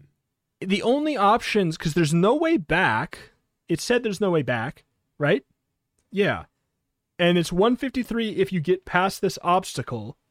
The only other option is to use the wand you found, which makes me wonder if we have found the wand for some reason. So the wand is found uh, just because I was very curious uh, and wanted to make sure we hadn't uh, skipped past something. Uh, the wand appears to be found on 152, which then leads to 151. So I'm trying to make sure that 151 is where we were supposed to land. Yep. Well, all right. So we found just like a weird sequence break where if we weren't able to punch our way successfully and all of our fireballs missed, we would technically be soft locked. Yeah. Technically. Yeah, pretty much. We we found a very very strange circumstance here. Although for what it's worth, uh we would have the ability to just turn back because this was just the northern passage out of that area. Mm-hmm. That is so true. That's via true. our map, we would just be able to turn around. Yeah, and in fact, I would not be surprised if one of the other paths takes us to 152. Okay. Either way, it's irrelevant because we are game breakers and we're on page 153. A short passage, still descending, stops abruptly at the head of a flight of steps. They're crudely cut, very crudely cut, and worn smooth as if by the tread of many feet over eons of time. But what feet have trod here? Not those of adventurers, surely, for only the strong, brave, intelligent adventurer could survive long enough to reach this spot, and such are rare. No, Pip. Those steps have been worn smooth by some creature of the cave, some creature of the darkness and evil intent. Is that a sound you hear below? A gentle, sinister sound. A slither. The creature sliding up the steps is green, a little more than two meters in length, with a blood red eye, with, with multiple blood red eye, and long flickering tongues. A very long flicking tongue, bulbous at the end. Flick. That tongue snakes towards you like a whiplash. Roll two dice to discover if you're fast enough to avoid it. Two to eight, and you avoid it. Nine to twelve, and uh, not good. I rolled already. Did you roll? I did not. Okay. Can I use mine? Let's let's use yours. I got a six. Uh, so we managed. I was trying to figure out if we should try and like justify. Can we use a spell instantly? Oh, to do what would stop this at this point? I don't know. I, I was looking. I, I was doing the thing that a, a magic player does at the table, where they realize they're dead on board and they look at every interactable Yes. on the table to make sure there's not an out. This is an extremely late in the book forced kill. like, Yeah. in a way that I don't because we do see that on nine to twelve go to page fourteen, aka sorry, dude, that's a no. Dun dun dun dun dun dun dun dun dun. Escaping the tongue does not mean that you're out of the woods by any means, Raps. It simply gives you the opportunity to fight the Slither. The creature has no more than 20 life points, but it's if it scores a single hit, you are trapped and digested. It strikes successfully on a roll of 8 or better? Are Yeah. you kidding me? Yeah. Okay, now we pull out the Magic the Gathering stuff. Mm-hmm. So the thing is, we now need to roll initiative for who strikes first, or I do we respond? Oh. Oh, like do we do something out of combat? Is is there any possibility that we can do something before we begin this combat? I would imagine, right? Like, mm, Because if see- we can cast power before we do our first attack, we might just be able to knock him unconscious Well- outright. Like as long as we roll more yeah. than four. No, I mean I feel like Pow, Pow should because Pow said it can be used out of combat, didn't it? It, it doesn't specifically say that, but it doesn't specifically say that it has to be used in combat, which the other ones do say. rules that say a dog can't play basketball. Exactly. So, I propose a team of only dogs. yes, I'm in. I call All it right, I'm done. Wait a minute. uh, no notes. There's an S on it, so it's non copyright infringing. That's surely gonna work. Air's bud. I'm I'm gonna roll for the cast of POW, which I I think uh, that that seems fair. we're going to tighten our grip on EJ, and uh, in doing so, attempt to brace for our first attack in the upcoming fight. We take three damage, but we do manage to cast POW. Oh, great. Uh, I will say I rolled for initiative. I got it too. Initiative from the enemy, since that's what I do. Mm-hmm. Yep. And we rolled three on initiative. Excellent. My that happened. It feels like that's happened almost every time where I've rolled a one or a two on initiative, and then I come out with the attacks, and they're like giga smacks. mm-hmm. It's, I mean, I it's preferred like going first in initiative is a big deal, but I prefer never rolling high. So I think our best opportunity is like we have the ability to uh, to prevent the enemy from being able to attack on a six or greater if we use the globule wand, a seven or greater if we use the uh, "you have to laugh now" spell, Mhm. or a four or greater if we just hit them with EJ. Yeah, I mean, like four or greater. It also feels more heroic. It does. Just roll well, forehead. That's a seven, All right. uh, that- which is significantly above the threshold we need to actually do here. We get plus 10 damage, plus 5 from using EJ, so the fact that we've hit means the enemy's unconscious. uh, just because I'm this kind of me, me this kind of orc, I rolled because Mm. I'm curious what attack would the attack would be. It was a five, so it's nice to know So we had a little bit of leeway. anyway. It's nice to know we had a little bit of leeway, but still, for those who are like, "Oh, you fudged something," I rolled a five and then I just rolled a seven, so we would have been fine regardless. In Phew. in canon, so there we go. Uh, if you kill the slither, Which we do. And very good riddance if you do. go to 154. You stare about. Wait, you stare about you in the evil smelling and menacing darkness before you make your way carefully down the steps into a small ish chamber. Another chamber, Pip. Definitely man made, but very old, long abandoned by all appearances. The rotted remnants of a door hang by the entrance. The ceiling is half hidden by spider webs. An exit to the north leads into another passage, slanting downwards. But between you and the exit are some items of considerable interest a chest, a well preserved chest despite its age, and a newish looking scroll dropped near the exit tunnel. Scroll first 170, chest first 156. Hmm. I. It does sound like we get both. It does sound like we get both, but I'm worried that if we go for the newish looking scroll near the exit, it's possible that we encounter something else that prevents us from continuing back to the chest. Yeah, I think that that is absolutely the case. I, I don't really know. I don't have a long. Let's pop over that chest first on 156. All right, you what's uh, what's your reasoning on it? Because I wonder if it's the same as mine. Uh, the the chest looks uh, well preserved despite its age, whereas the scroll is new. Uh, so I feel like it's more likely that the scroll is aberrant in this environment and possibly a trap or bait or something like that. Yeah, it's kind of like you go to a deserted island of barbers, and one of them has a good haircut, the other one has a bad haircut. Which one do you get a haircut from? so, the newish looking barber. the newish, the well trodden barber. uh, okay. Uh, if you wish to go to the chest for 156, okay. We don't even have to scroll down for that. The chest is banded in brass, closed with a hasp. Inlaid on the lid is an ornamental and ornate design in gold leaf surrounded surrounding a large carbuncle ruby. There seems seem to be several possible ways of opening the chest pip. You might, for example, simply simply flip I'm losing it. Simply flip the hasp and try the lid. If so, go to 171.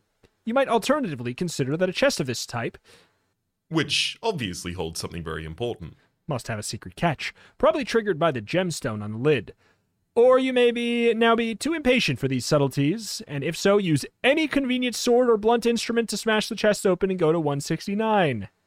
Hmm. I I do wonder if my first feeling would be like, is it a mimic? Is it a mimic? I don't know. That's all I got. I think. I feel like it would give us some hint. I'd hope. Still, if it was. I'd hope. That that's like that's my only pull for like well hit it first. Because that's like eh, whenever there's a game with a mimic I regardless of how much it slows me down I will hit every single treasure chest first. I'll hit it. I'll also I'll do it in uh, in Legend of Zelda. Like I don't it makes a funny clink. Go clink. Yeah. There's even despite there being no mimics. exactly. That's what I'm saying. I'll even do it in that. I don't care. Um I don't know what what's what's your pull do you have one Not especially. Yeah, I wish we had a little bit more to go on. Is where I'm at, but I do agree Like it's that it feels like there going to should be trapped more. in some way. You would assume, yeah. I Triggered by the gemstone on the lid.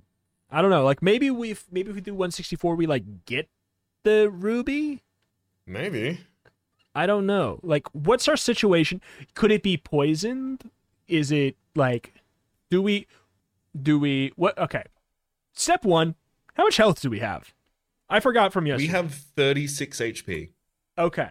as we cast a spell That after you healed us back to 39. Yeah, that seems like it sh- should be enough to stop us from anything that would be damaging. Um, yeah, the only other question would be like, should we put the anti-poison spell on? Yeah. I Th- that's my only other thought. are we giving enough consideration to just smashing the chest? Honestly, it sounds kind of nice. That's what that I when I said what's your lean, that was because I already said my lean, which was hit funny chest with sword. I I'm leaning towards in my mind uh the first one has so many opportunities that can go wrong. The second one has so many opportunities that can go wrong. The third one less so.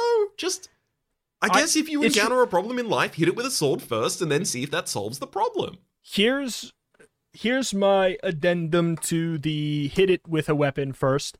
How Hmm. about it says the fact that it specifically says any convenient sword or blunt instrument. Hmm.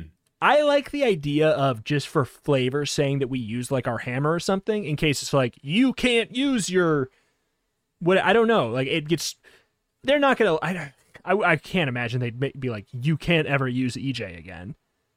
But Sure. like Uh, let's use our uh, axe. yeah, great. Can any convenient sword or blunt instrument? I mean, we'll we'll use the back of the axe, I guess. Then, if it has to be a blunt instrument. Uh, We so could one- use the mace if we'd prefer. it's true that I'm less worried about losing the axe. If a sword works, an axe should work too. But I guess like I don't know, for some reason that I feel like being saying, eh, if it says sword or blunt instrument, maybe we should use the mace Hmm. because that Okay, let's use the mace. just I Just like for what it's worth. just- Just, in case it is. it might matter, it might not. It might not even matter. It must have been many years since the chest was used. A tangled profusion of dusty spiders' webs makes it impossible to see inside. How will you tackle this one, Pip? Oh, it didn't even matter. Wait, what? Wait, what? Okay. Brush them away with your hand on 161. Cut them with EJ on 158, but EJ hates spiders. Risk using one of your other weapons on them 158 or burn them away with a fireball or similar spell on 167. Fireball them? 75 damage for spiders? The game really wants you to use these fireballs. not. It really wants you to use up your fireballs on the stupidest stuff. Mm-hmm.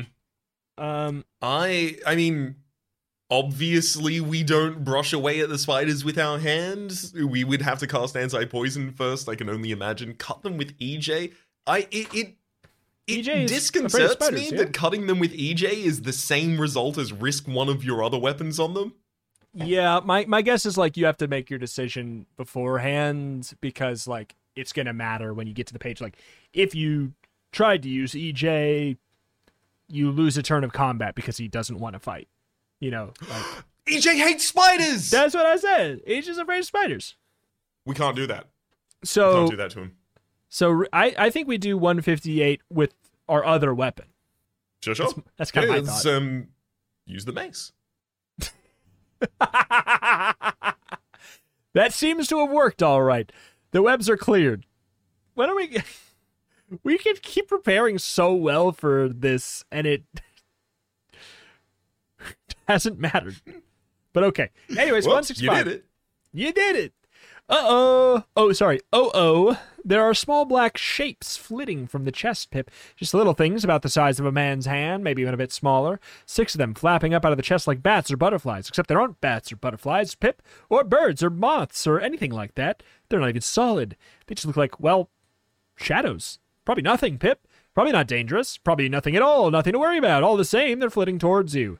If you decide to attack the shapes 157 or see what they are on 168, I I guess I don't understand. I, I my maybe this is a bad instinct.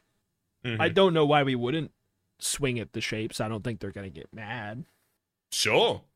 I guess I just want to attack. I, I just, I guess I just, we're so deep in the dungeon that I don't imagine that anything's going to be nice anymore, really. And yeah, the things- legitimately. the and the the fact that that everything nice. we've encountered has been evil or a minotaur who's like, I mean, he's up front. yeah, I'm cursed. Yeah, he's like I'm, I'm up front. I feel like we can attack the shapes, and it doesn't really matter. But Let's I do could- it. We'll find out. okay, it's all right, fine. Aggressive little soul, aren't you? Yes. well, since you decided to attack, you have the first strike at the little horrors, which is maybe just as well. Okay, so it sounds like there's a good call, but each shape only has four life points, so one successful blow could kill it. Yeah, I think so. But the pro- wait, but the problem is you don't kill it the first time. If you don't kill it the first time, it will blend gently into your body and remove 15 life points in the process. 15! Of course, the shape destroys itself by blending, if that's not much consolation to you, is it? They attack in sequence until one is killed. Ooh. Either by you Either or by, you or blending. by blending. The others will remain in the background and play no part in the proceedings, so go to it, Pip, and roll well. How many are there? Yeah, I don't know. Were we were we told? It There are just little things. Six of them. Six of them. Oh, okay. So, okay. They attack in sequence until one is killed. If you don't kill it on the first time, it will blend into your body and remove 15 life points. Hmm. So basically, we have to hit. If we don't hit, uh oh, yikes. if we don't hit, one of them will Does eventually hit us for 15, and then all of them will disappear, right? Oh, no, wait, until one is killed. Oh, okay, so we're only actively fighting one at a time? Yes. We fight one at a Got time. it. So it's basically just make six successful attacks while hopefully not failing, I guess, for us three, Hmm. which sucks. Is there play in Firefinger? Let me see, because every round we would just guarantee to Yeah, take one out. it's a lot of like, no doubt you get rid of these. Bye bye. There are only three out, one twelfth of the available options we can roll on a set of two die won't kill them. One twelfth of the available options will not kill. Yeah, Yeah, well, because if, yeah, if we I roll a my, four or above, my pitch is since we can like we can do it methodically and we can make the decision making later i think we attack until we get hit at least once Mhm. and then we make the potentially go for fire fingers from there Yeah. how many do I we like have that. left of those by the way Uh, the five fingers, uh, we have a total of all of them still. Uh, no, sorry, uh, seven. okay i mean hey there we go we have enough to solve this problem for sure but yeah i'd say we bare minimum we go until we miss once possibly until we miss twice to be honest but on you. You you roll for these attacks. Problem is, if you don't kill it first time, it will blend into your body and remove 15 process. 15. Yeah, it, it's it makes it sound confusing, but I think it's just like successfully kill it. Otherwise, it will do 15 damage to you and die like a bee losing its stinger. Mm-hmm.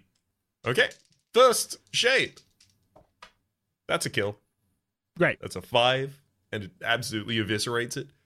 Pow! It, it, it explodes into smaller shapes. I'm visualizing these as the Pokemon Unown. Ooh, I've I've got uh, uh, a character from Ranking of Kings. he's he's a shape uh, Kage, I think his name is. Uh, he just looks like a shadow, and it, they barely ever talk about this guy's just a shadow on the ground. I I have seen a picture as of now, and yeah, I can see it. Uh, a second and a third each die. Makes sense. So does a fourth. Fifth down as well. Fight over.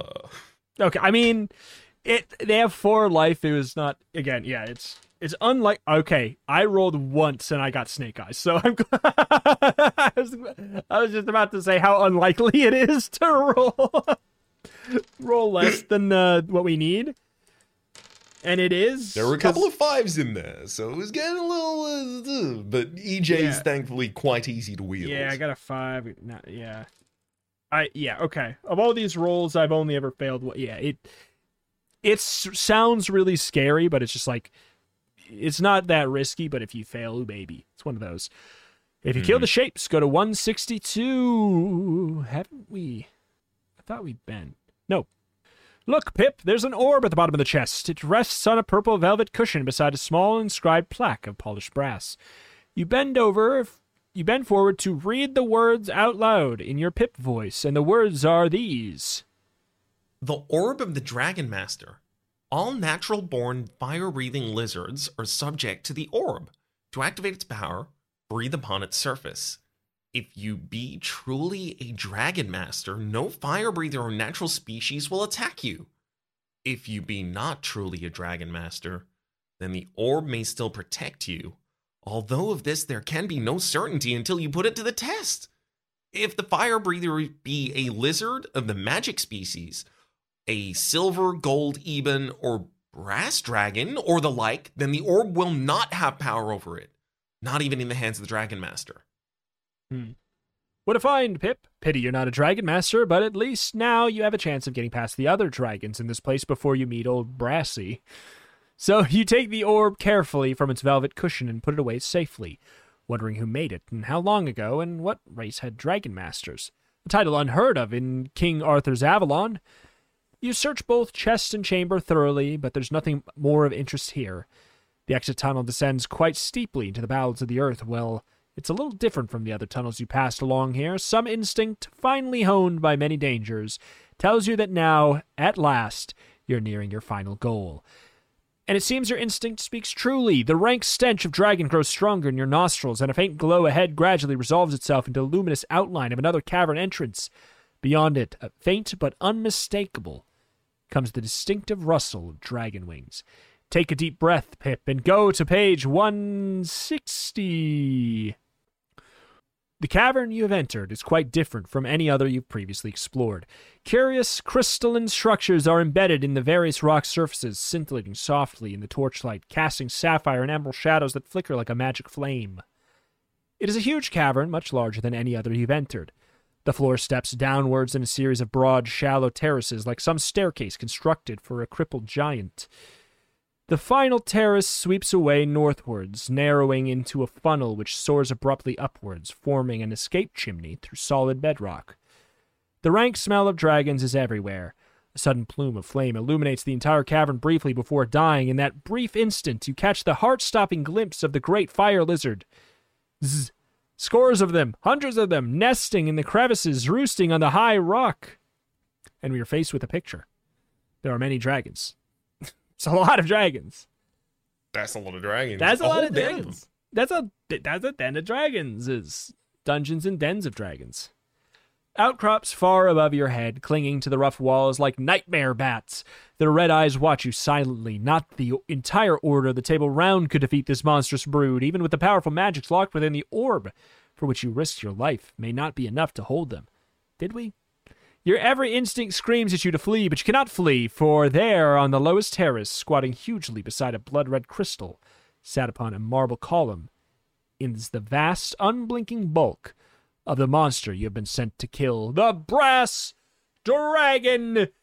The glinting amber eyes turn upwards to stare deep into your soul. Hiss! The tiny tongue of a blue green flame curls from the dragon's mouth. And as it does so, soundless words echo through your mind. Welcome, Pip, adventurer and faithful servant of the wizard Merlin. Your heart skips a beat. This is telepathy. A telepathic dragon. No lore has ever spoken of the brass dragon as a mind reader. Not the dragon, Pip. It is I who speaks to you, mind to mind. You look around, bewildered, momentarily unmindful of the dragon brood within the cave. You call aloud. Who are you? Where are you? I am Ethelbert, monk and warrior, Pip, an adventurer like yourself, but one whose good fortune now seems to be on the wane. As to where I am, God's will has permitted this hellish brute to work a strange magic which has placed my soul within the foul red crystal set upon the pedestal before you, wherein I shall be doomed to remain forever, unless you have the strength to slaughter this disgusting beast and shatter the crystal to free me. But how shall I kill the brass dragon?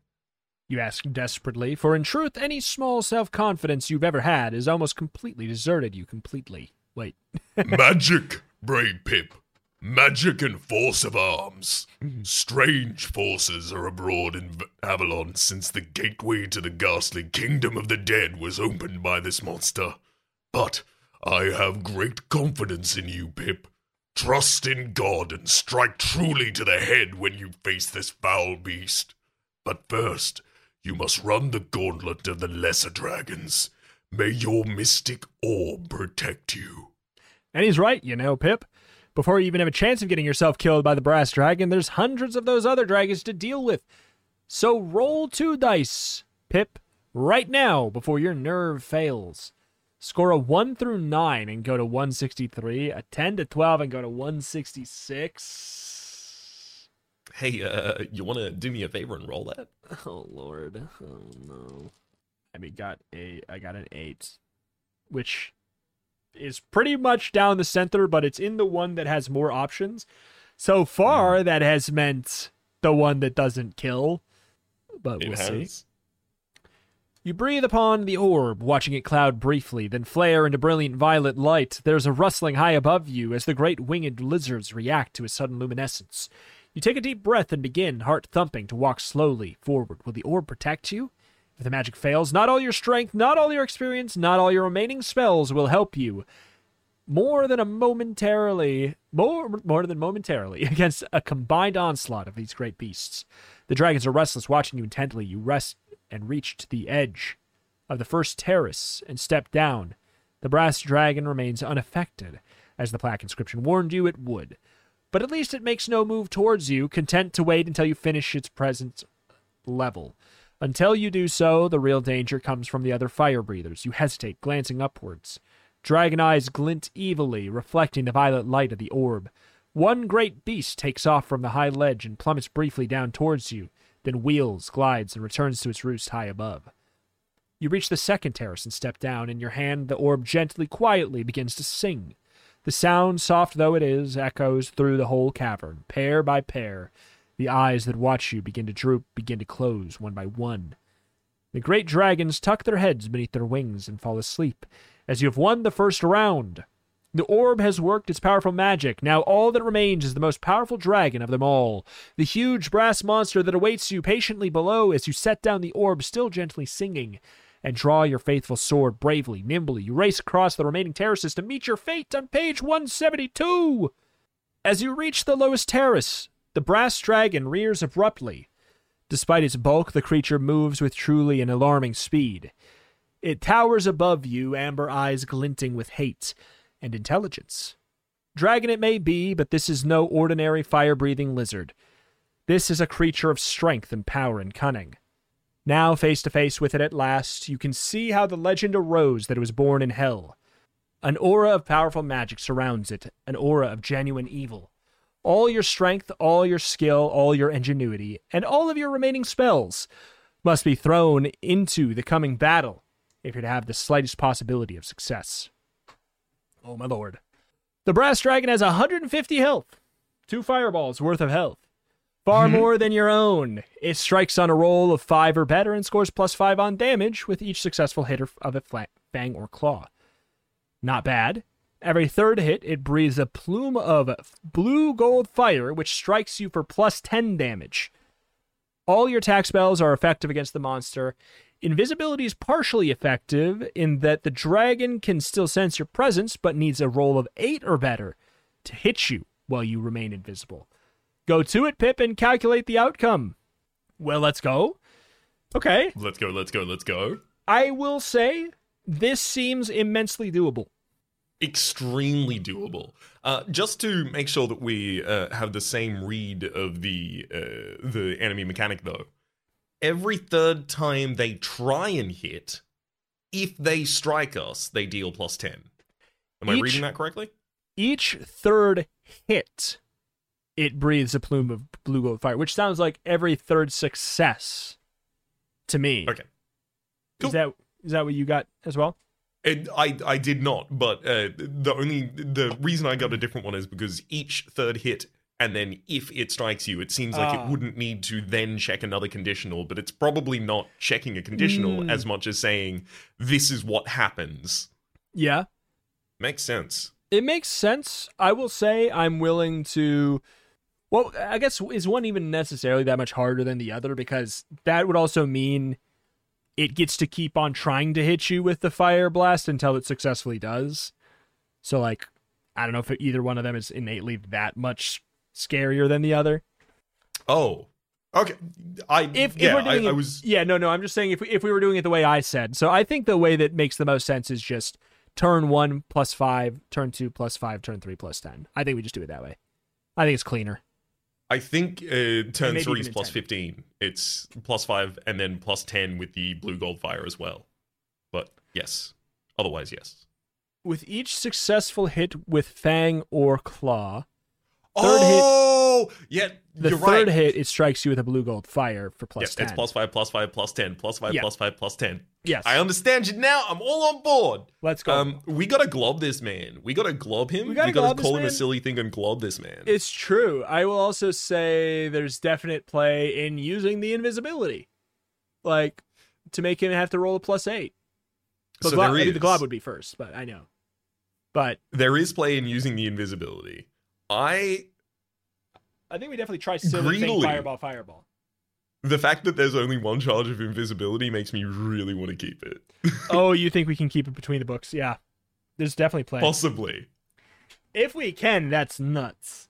But I would also imagine that we're, we would have a similar thing like we had this time, where we could m- maybe get a charge back. But. But I also don't think we need it. I just don't think I just don't think we need it. We block how Let's much check damage? out if we do. We block six Uh, damage a turn. We block six per, yes. like the fact that the dragon's normal attacks just like are basically slightly worse straight rolls for us is not that scary. Mm-hmm. So Fully agreed. Do you want to roll their initiative and I'll roll ours? Woof. yeah, I got a six. So I got a two, so they're gonna go first. all right, the dragon rears back, ready to do a fang or claw attack. It keeps us in the uh, lurch as to which. Yeah, it's like, eh? eh? He goes, he leans forward with his teeth, eh? Leans forward, leans back, leans forward with the hand, eh? and then in that amount of time, he has uh, decision paralysis and rolls a four and doesn't do anything. Woo!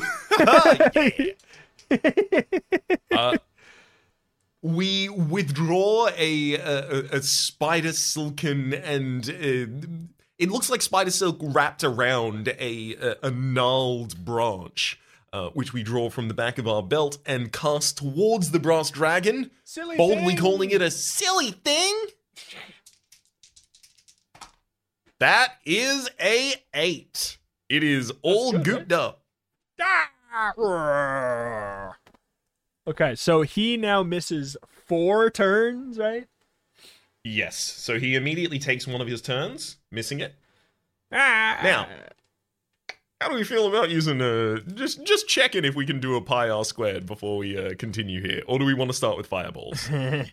you, you want to do the the the min max strats of getting double turns now as well? I well, I kind of want to try it because if we miss any of the fireballs, we're gonna need to strike. correct. I'm in. Okay, cool. I don't know why. Um, Yeah, I I don't know why we wouldn't. It seems just clean. So the beginning of our turn, he's missed one turn out of four. Yep. We're getting our We try to remember the meaning of haste. We roll a six, Is that is not enough to cast the spell. We lose three HP and don't cast the spell. R.I.P.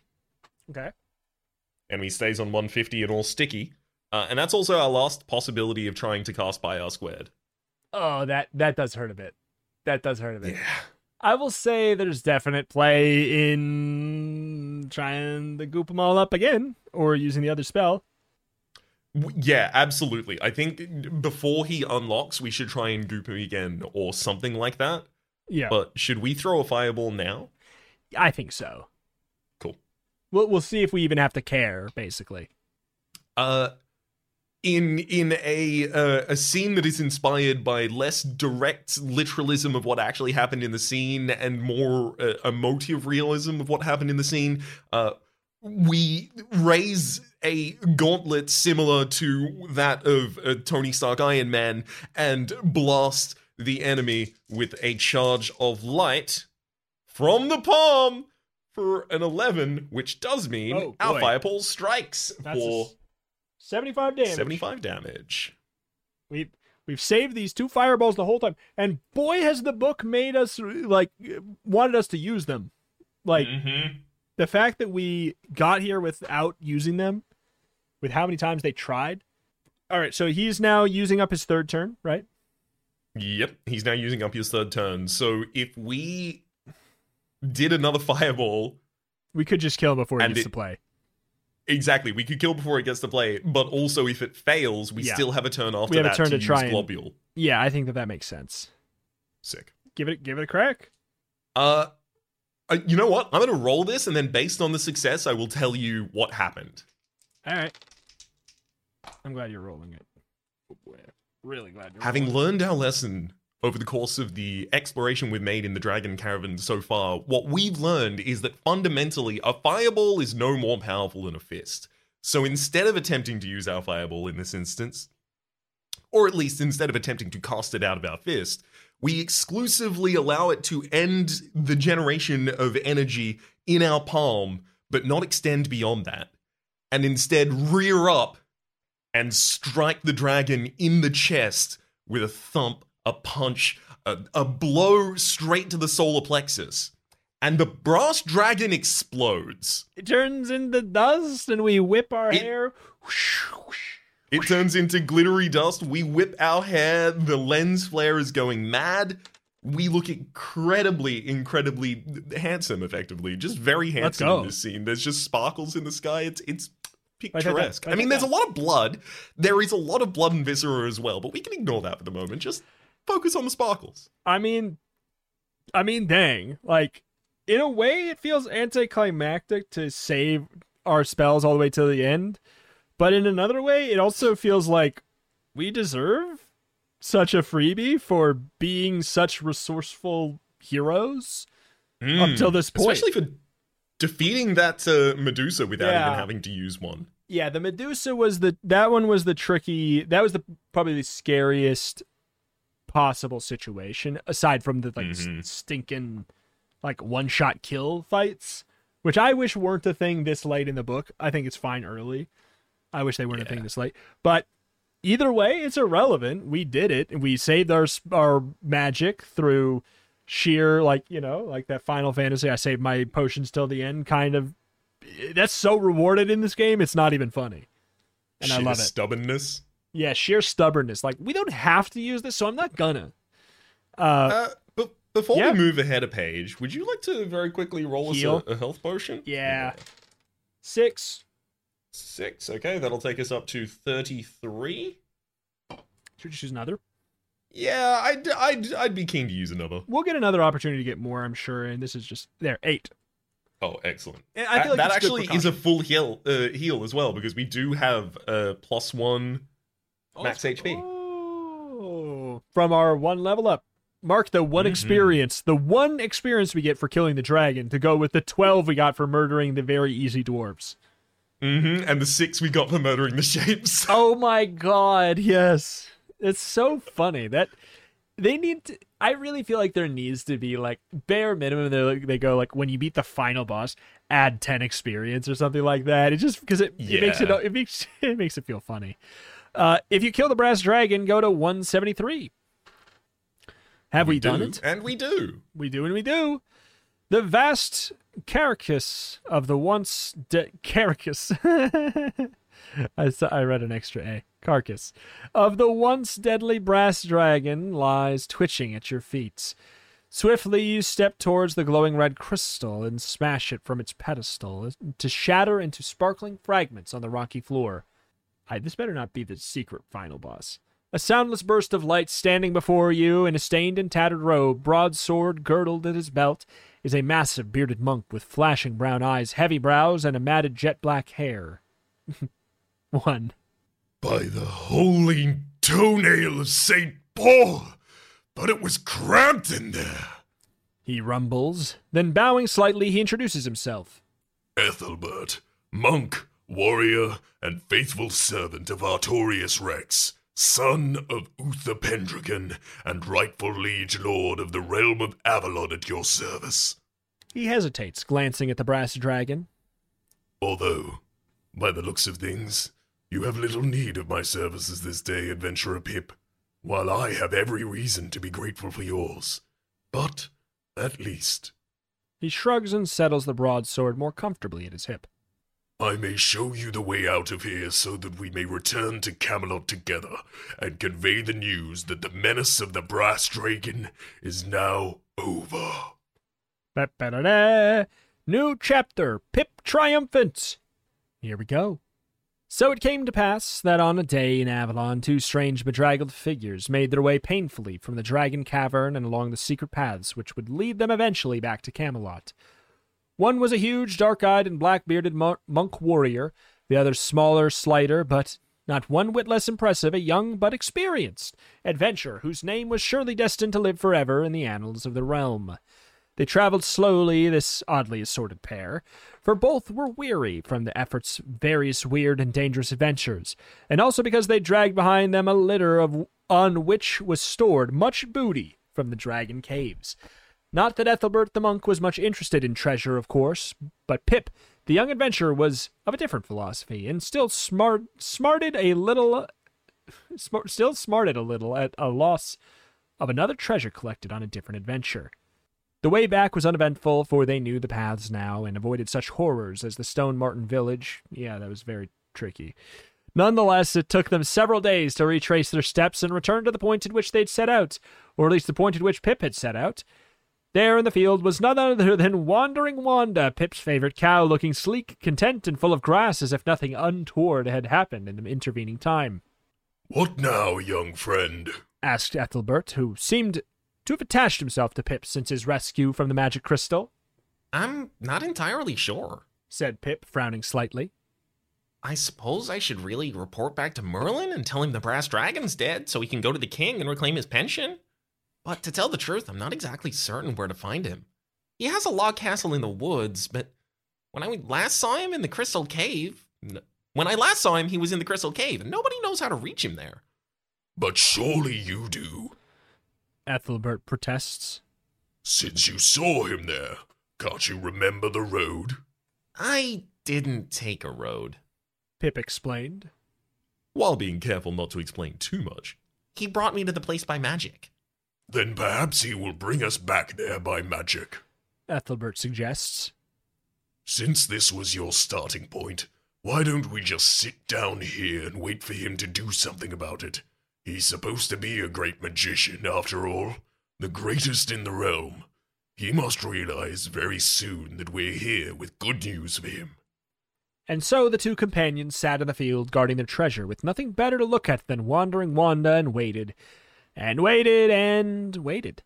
Meanwhile, in the crystal cave, Which really did smell so much better than the stench of Dragon Cavern. the greatest magician in the realm was having a little trouble with his latest spell.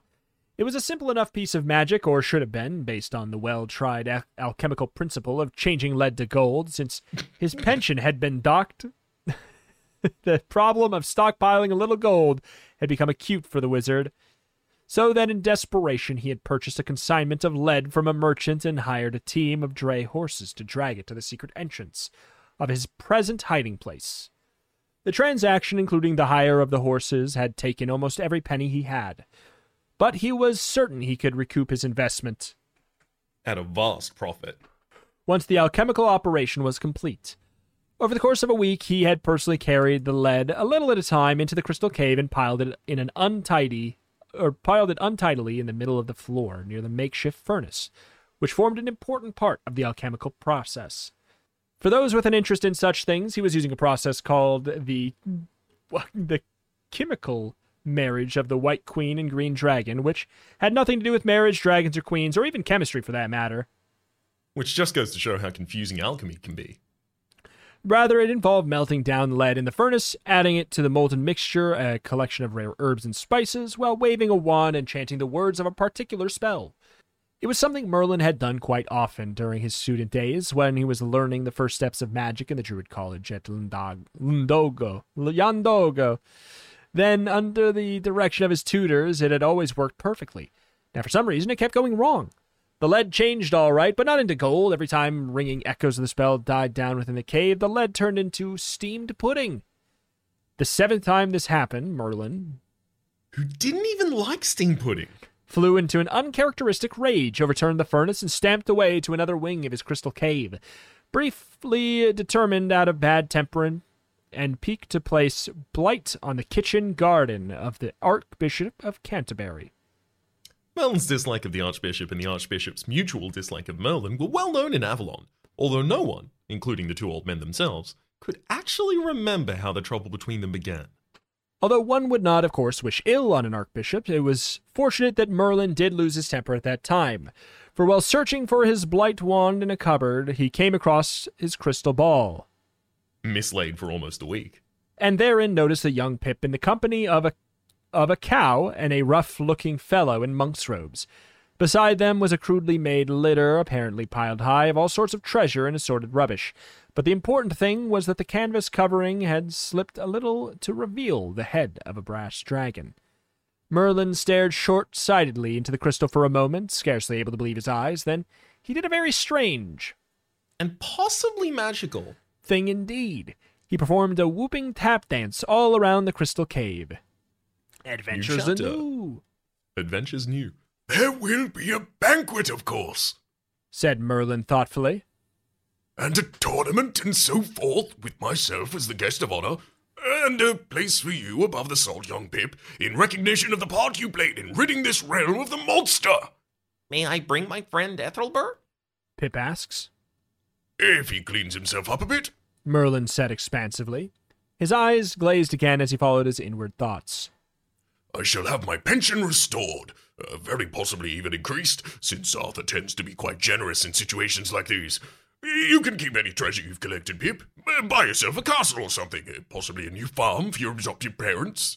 The king may even be moved to elevate you to aristocracy. Uh, you're a bit young, but who knows? I estimate we will have quite a while to enjoy ourselves before the trouble starts. Trouble? Pip blinks, Oh, yes! says Merlin. You did a sound job on the brass dragon, no doubt about that. But the gateway's still open. The gateway. Pip echoed. To the ghostly kingdom of the dead! They got me again right at the end. No, per, no, no, no, why? Merlin snapped testily. I did you. I did tell you. as long as that thing stays open, the realm is in all sorts of danger. Uh, still, you can always sort that out when you've got your breath back, enjoyed your banquet, and so forth. Uh, mark you, the business with the brass dragon is only a sideshow compared to the dangers you'll face when you go to the ghastly kingdom of the dead. He smiled. But I have great faith in you now, Pip. Yes, yes, indeed.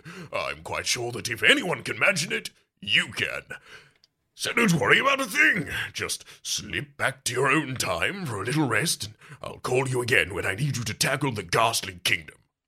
Yes, that is going to be your next adventure, Pip. Your next triumph, if you can survive it. A dreadful place, of course, but I'm certain you can manage it. And I'll call you for the job. Yes, indeed. Potentially. eh, Potentially in character as Merlin, but none of that was in quotations. They might have had me in the last half. Yeah, it might have been the spell book doing that. After this, we only Yeah. have the dream time, which we didn't reach because we've never slept. I I kind of want to know just a little about the dream time. I don't want to necessarily do it, but Yeah. like, what are they in general? They're all uh, they're, they're fights against evil things. Typically, it looks like. Yeah. They it looks like dream time you enter with your life points at the same level as when you decide to sleep. You enter without any armor or protection of any sort, without Oh, magical no. weapons. You take nothing back. Add any life points lost in the dream time or oh, whenever anything that's deducted is deducted from your real health points and if you die, you die in real life. Doesn't sound very great. Yeah, not at all, not at all. I'm glad we uh, haven't had to do that so far. We've in Yeah. in fact still got three health potions left over from our previous. Also, I don't know how the game is intending on uh, taking away the 20,000 GPs this time. What's Mean Jake just going to turn up and rumble us again? Yeah, that's an interesting one, but I mean, we freaking did it. I We freaking did it. like Let's go. let's go, and we ripped through the city. I don't know if like maybe th- there's other options that make you rip through the city fast, but like, boy, and even with that, we still it was not like this was not particularly short. It was a, we were through it quicker, but not fast. so, holy moly! I like there, there is a tiny part of my soul that while we very very impressively ripped through the city absolutely you know the, the low percent of the game um man a lot of the other scenes were probably pretty fun in that city because they keep talking about the city as being this awful terrible place that was like treacherous and uh, a nightmare to go through and we fought a rat and then left Yeah, they said it sucked. and I was like, eh, you sure? But like I at the same time, I think that's just how it's gonna go sometimes. It's like when you're doing a choose your own adventure book, at least I think in my opinion, ones that are like really like well constructed, you are gonna miss big chunks. Otherwise Yeah. if that isn't the case, then your decisions probably don't matter that much. If you if you don't miss big chunks, a lot of your decisions maybe aren't going to be even that meaningful because you're just going to see everything in just what order question mark you know uh i like this one a lot i like this one better than the first one and i like the first one I I also think I'm on the side of liking this one a lot better than the first. uh it's it, it it feels a lot more like uh, the the tools they've given us give us a lot more uh, diverse choices than we had in the first one. yeah. On top of the fact that we have Especially some elements that were stacked up from the first one too. Like, Mhm.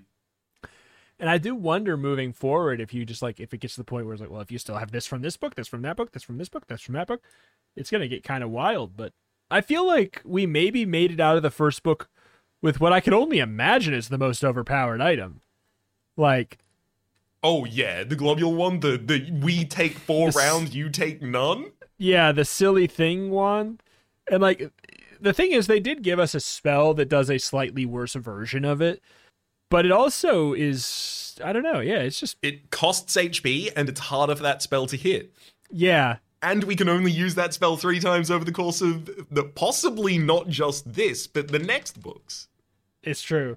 We'll just have to see. But I don't. know. Any other any other thoughts to wrap up here? Do you have any? Um, eh, you know what? Let's take stock quick of first experience. What do we have for experience? Are we close to another level up because of all the? We are indeed. So we are uh one level. So assuming we start on level 1, we're level 2 and we have 16 experience towards our next level. Great. Uh, And then other than that, what what do we have like left for spells? Is probably a good way to go. Because the inventory probably sure. gonna we're probably gonna lose it just based off of this book. hmm So here's a quick rundown. We have two copies left of Panic, the subtraction of four extra points of damage done to us. That also gave us the ability to respond in an instance to create some air around ourselves. That's how we prevented ourselves from drowning. Uh, we have two of Pow left for adding 10 points damage to the next spell. Uh, we have two of Pill as well. That's for three turns of missed combat for the enemies as they laugh. Uh, we have all charges of Pip, Pip's immunity to poison. We have no charges of uh, pi r squared. Yeah. We have all of our charges of pin left to neutralize an enemy spell cast on an object. We Hmm. still have invisibility. We have seven copies of Fire Fingers and no fireballs. Interesting. I'd say that we made out pretty pretty well. I think we made out like bandits, in Mhm. fact. All things considered. 100%. Not having pi r squared, like that was a really good spell. That one was that's like kind of Mhm. kind of broken, meta meta defining.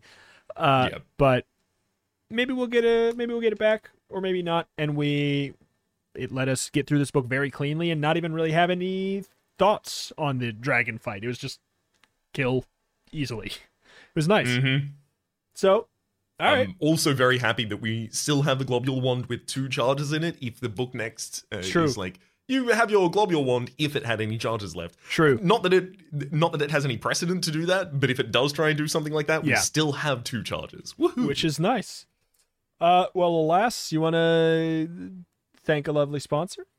Absolutely. Uh, special thanks this episode to executive producer Justice Tom. Thank you much, Justice Tom, for supporting over on patreon.com slash turn to page cast at or above the hardcover tier. Much appreciated, Justice Tom. Huge thank you. Thank you, Justice Tom. In addition, big thank you to anybody else who has supported on Patreon as well. All our lovely patrons, thank you so much for helping us do this this silly thing. Uh, we appreciate you. But no, you got me. I'm all globbed up now. I can't ah, move. ah, glob. Uh, but yeah, if you if anyone wants to help support in a nice, clean, free way, you can always go over to youtube.com slash at turn to page cast. Just subscribing over there and, you know, liking the videos, commenting on the videos. Only like only easy place to comment on the video or like the podcast and communicate easily Mm. is probably over there. But that's like a nice free way you can help support the podcast as well as leaving any positive reviews on wherever you listen to this podcast. It's on all the streaming big streaming services for for podcasts, all of that. Uh but yeah, Absolutely. I'll also mention just because we're doing a new season at the moment and it's not, you know, necessarily on the exact same genre as we had previously. It's similar genre, obviously choose your own adventure, but not horror scholastic, more fantastic scholastic. Mm. Uh, if you happen to know anyone who you think might be interested, word of mouth is one of the best ways for a uh, a podcast or an enter- enterprise of any kind of uh, similarity to this to grow. Yeah, So yes. recommend it to someone who might like it. If you know someone who might like it, yeah, appreciate it. do that. Even if you think they might like it. But alas, uh that is that and that's going to do it here for today and as always, uh thank you much for listening and go north and then east. You will find success. Bye-bye. And we'll see you there.